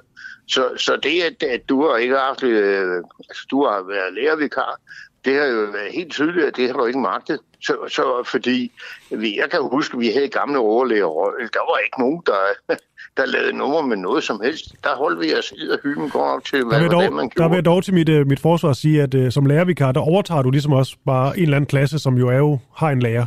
Så vi næsten kan skylde mere over på læreren, egentlig. Men um, jeg, jeg forstår, du mener. Jo, men det er jo ikke samfundets skyld, at de der unge er ikke til at styre. Altså, øh, hvis man skal kigge sig om og, og, og se, om der har ansvaret for undervisningen, så er der jo kun en, der har det. Det er jo dig.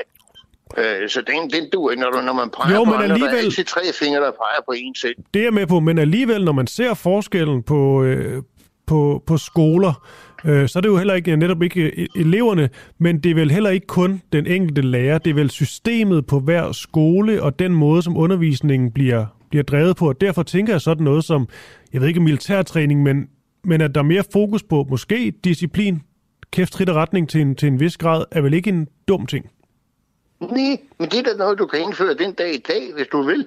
Ja. Altså, det behøver du da ikke have sådan nogle, øh, øh, sådan nogle militærfolk så meget rodet ind i. I gamle dage kunne lærerne jo godt holde styr på ungerne. Det er da kun fordi, de tror, de skal sidde og klappe kage, spise rismad, og så er den ene i yang, og den anden er yin.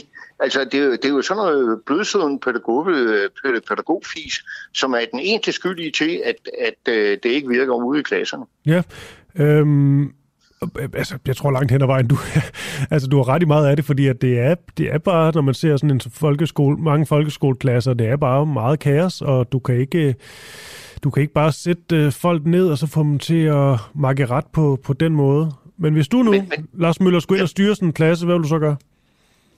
Jo, jeg vil gøre ligesom vi gjorde om i bokserklubben. Altså, det er ikke svært, øh, for, fordi du kan sagtens opholde ro og orden, uden at være dum svin og, og, øh, og du kan sagtens øh, få ligesom vist den her gensidige respekt, som er en forudsætning for disciplin. Øh, og det er, at dels hvis, øh, hvis eleverne ikke er vant til at respektere voksne, så skal vi jo starte med det. Øh, og hvis, hvis lærerne ikke kan respektere eleverne, så skal vi starte med det. Og så begynder det bare at køre lige stille. Men der var mange ting, de unge mennesker lige skulle lære, når de kom op i bokserklubben. Jeg har været træner for, for Farm Bokserklub og øvrigt også formand øh, i mange år. Og det var jo, man måtte lige forklare dem på noget her nu er det mig, der er instruktør, nu er det mig, der er træner, nu holder du mund, når jeg taler. Øh, og, øh, og så gør du, som vi siger her. Det her, det er ikke folkeskolen. Og det tog lige et stykke tid, inden de lærte det. Og så lærte de det jo fint, og så var der aldrig mere bøv med det. Så det er jo bare at vende det samme. Okay. Ved du hvad, jeg tænker lige, uh, Lars Møller, nu vi, uh, nu vi har dig, det bliver sådan en uh, en gang til for, for prins Knud, men lad os lige tage den igen. Danmark, vores øh, kære rige her med næsten 6 millioner mennesker. Er vi klar til krig? Nej, nej, det er ikke godt. Oh. Det skal måske være sådan et eller andet øh, et super udsalg, det er vi gode til. Uh, men altså, hvis det er sådan en krig med, med, med, med bomber og kanoner og sådan noget der, så, så befinder vi os meget, meget, meget langt væk. for den virkelighed. Det tænker jeg nok, du vil sige. Men altså, det er også overraskende, hvis der var sket så meget inden for få, øh, få måneder øh, på den front. Jamen, jeg, jeg tror, du har den ligesom min hund, Møffe. Ja. Eller det, det er Orlo den femte. Ja, den har meget svært ved at slippe en idé, når den først har fået den. Og det har det jo lige demonstreret, men det er jo også fint her om morgenen. Vedholdenhed. Nej, men du ved, Lars, øh, Lars Mølle, det er jo egentlig også fordi, nu har vi lige haft en, øh, en valgkamp, og det er jo der, der kan blive lovet alt muligt. Der, kan- der kan også blive sat flere penge af til ditten og, og datten, så det kunne godt være, at du ligesom her, nu har valget været der, at du tænkte, okay, det ser måske lidt bedre ud, men det virker bare ikke sådan. Nej, problemet ved det her er, at det her er jo ikke kun et spørgsmål om penge. Altså, fordi du kan jo sagtens bevilge øh, 18 milliarder til forsvaret, øh, men hvis du først gør det i 2013, øh, eller, eller slut 2033, så hjælper det jo ikke meget her nu. Og hvis du så slet ikke begynder at bruge nogle af de penge, men får dem alle sammen til ukrainerne, de har nok mere brug for dem, end vi har. Men det hjælper ikke af noget på vores egen organisation. Altså, Churchill havde jo ret i, han sagde, at det tager århundreder om at opbygge en her, men det tager kun et par år om at ødelægge den. Og det har vi gjort herhjemme. Den ro skal vi have. Den ro skal vi have. Efterlevet Churchills ord på den dårlige måde. Med det sagt, øh, Oberst Møller, pensioneret oberst i forsvaret, det var øh, som altid en fornøjelse at have dig med. Ja, jo tak. Kan, kan du have en god torsdag? Ja, lige måde. Tak for det. Hej hej. Hej. Yes, Oberst Møller. Ham kan jeg så godt lide. Nå. Jamen altså, hvad skal jeg sige her? Jeg skal lige sætte den her på. Mit navn, det er Christoffer Lind. Alexander Brøndum var i teknikken. Det var den gode Peter Schwarz Nielsen, som satte det her program sammen. Kasper Sagmann hjalp os til ude i øh, regien, fik det hele til at spille efter lidt bøvl i starten med telefonen. Men det gik jo alt sammen, og det var skønt og fint. Og i morgen er det Clara og Christian. God dag.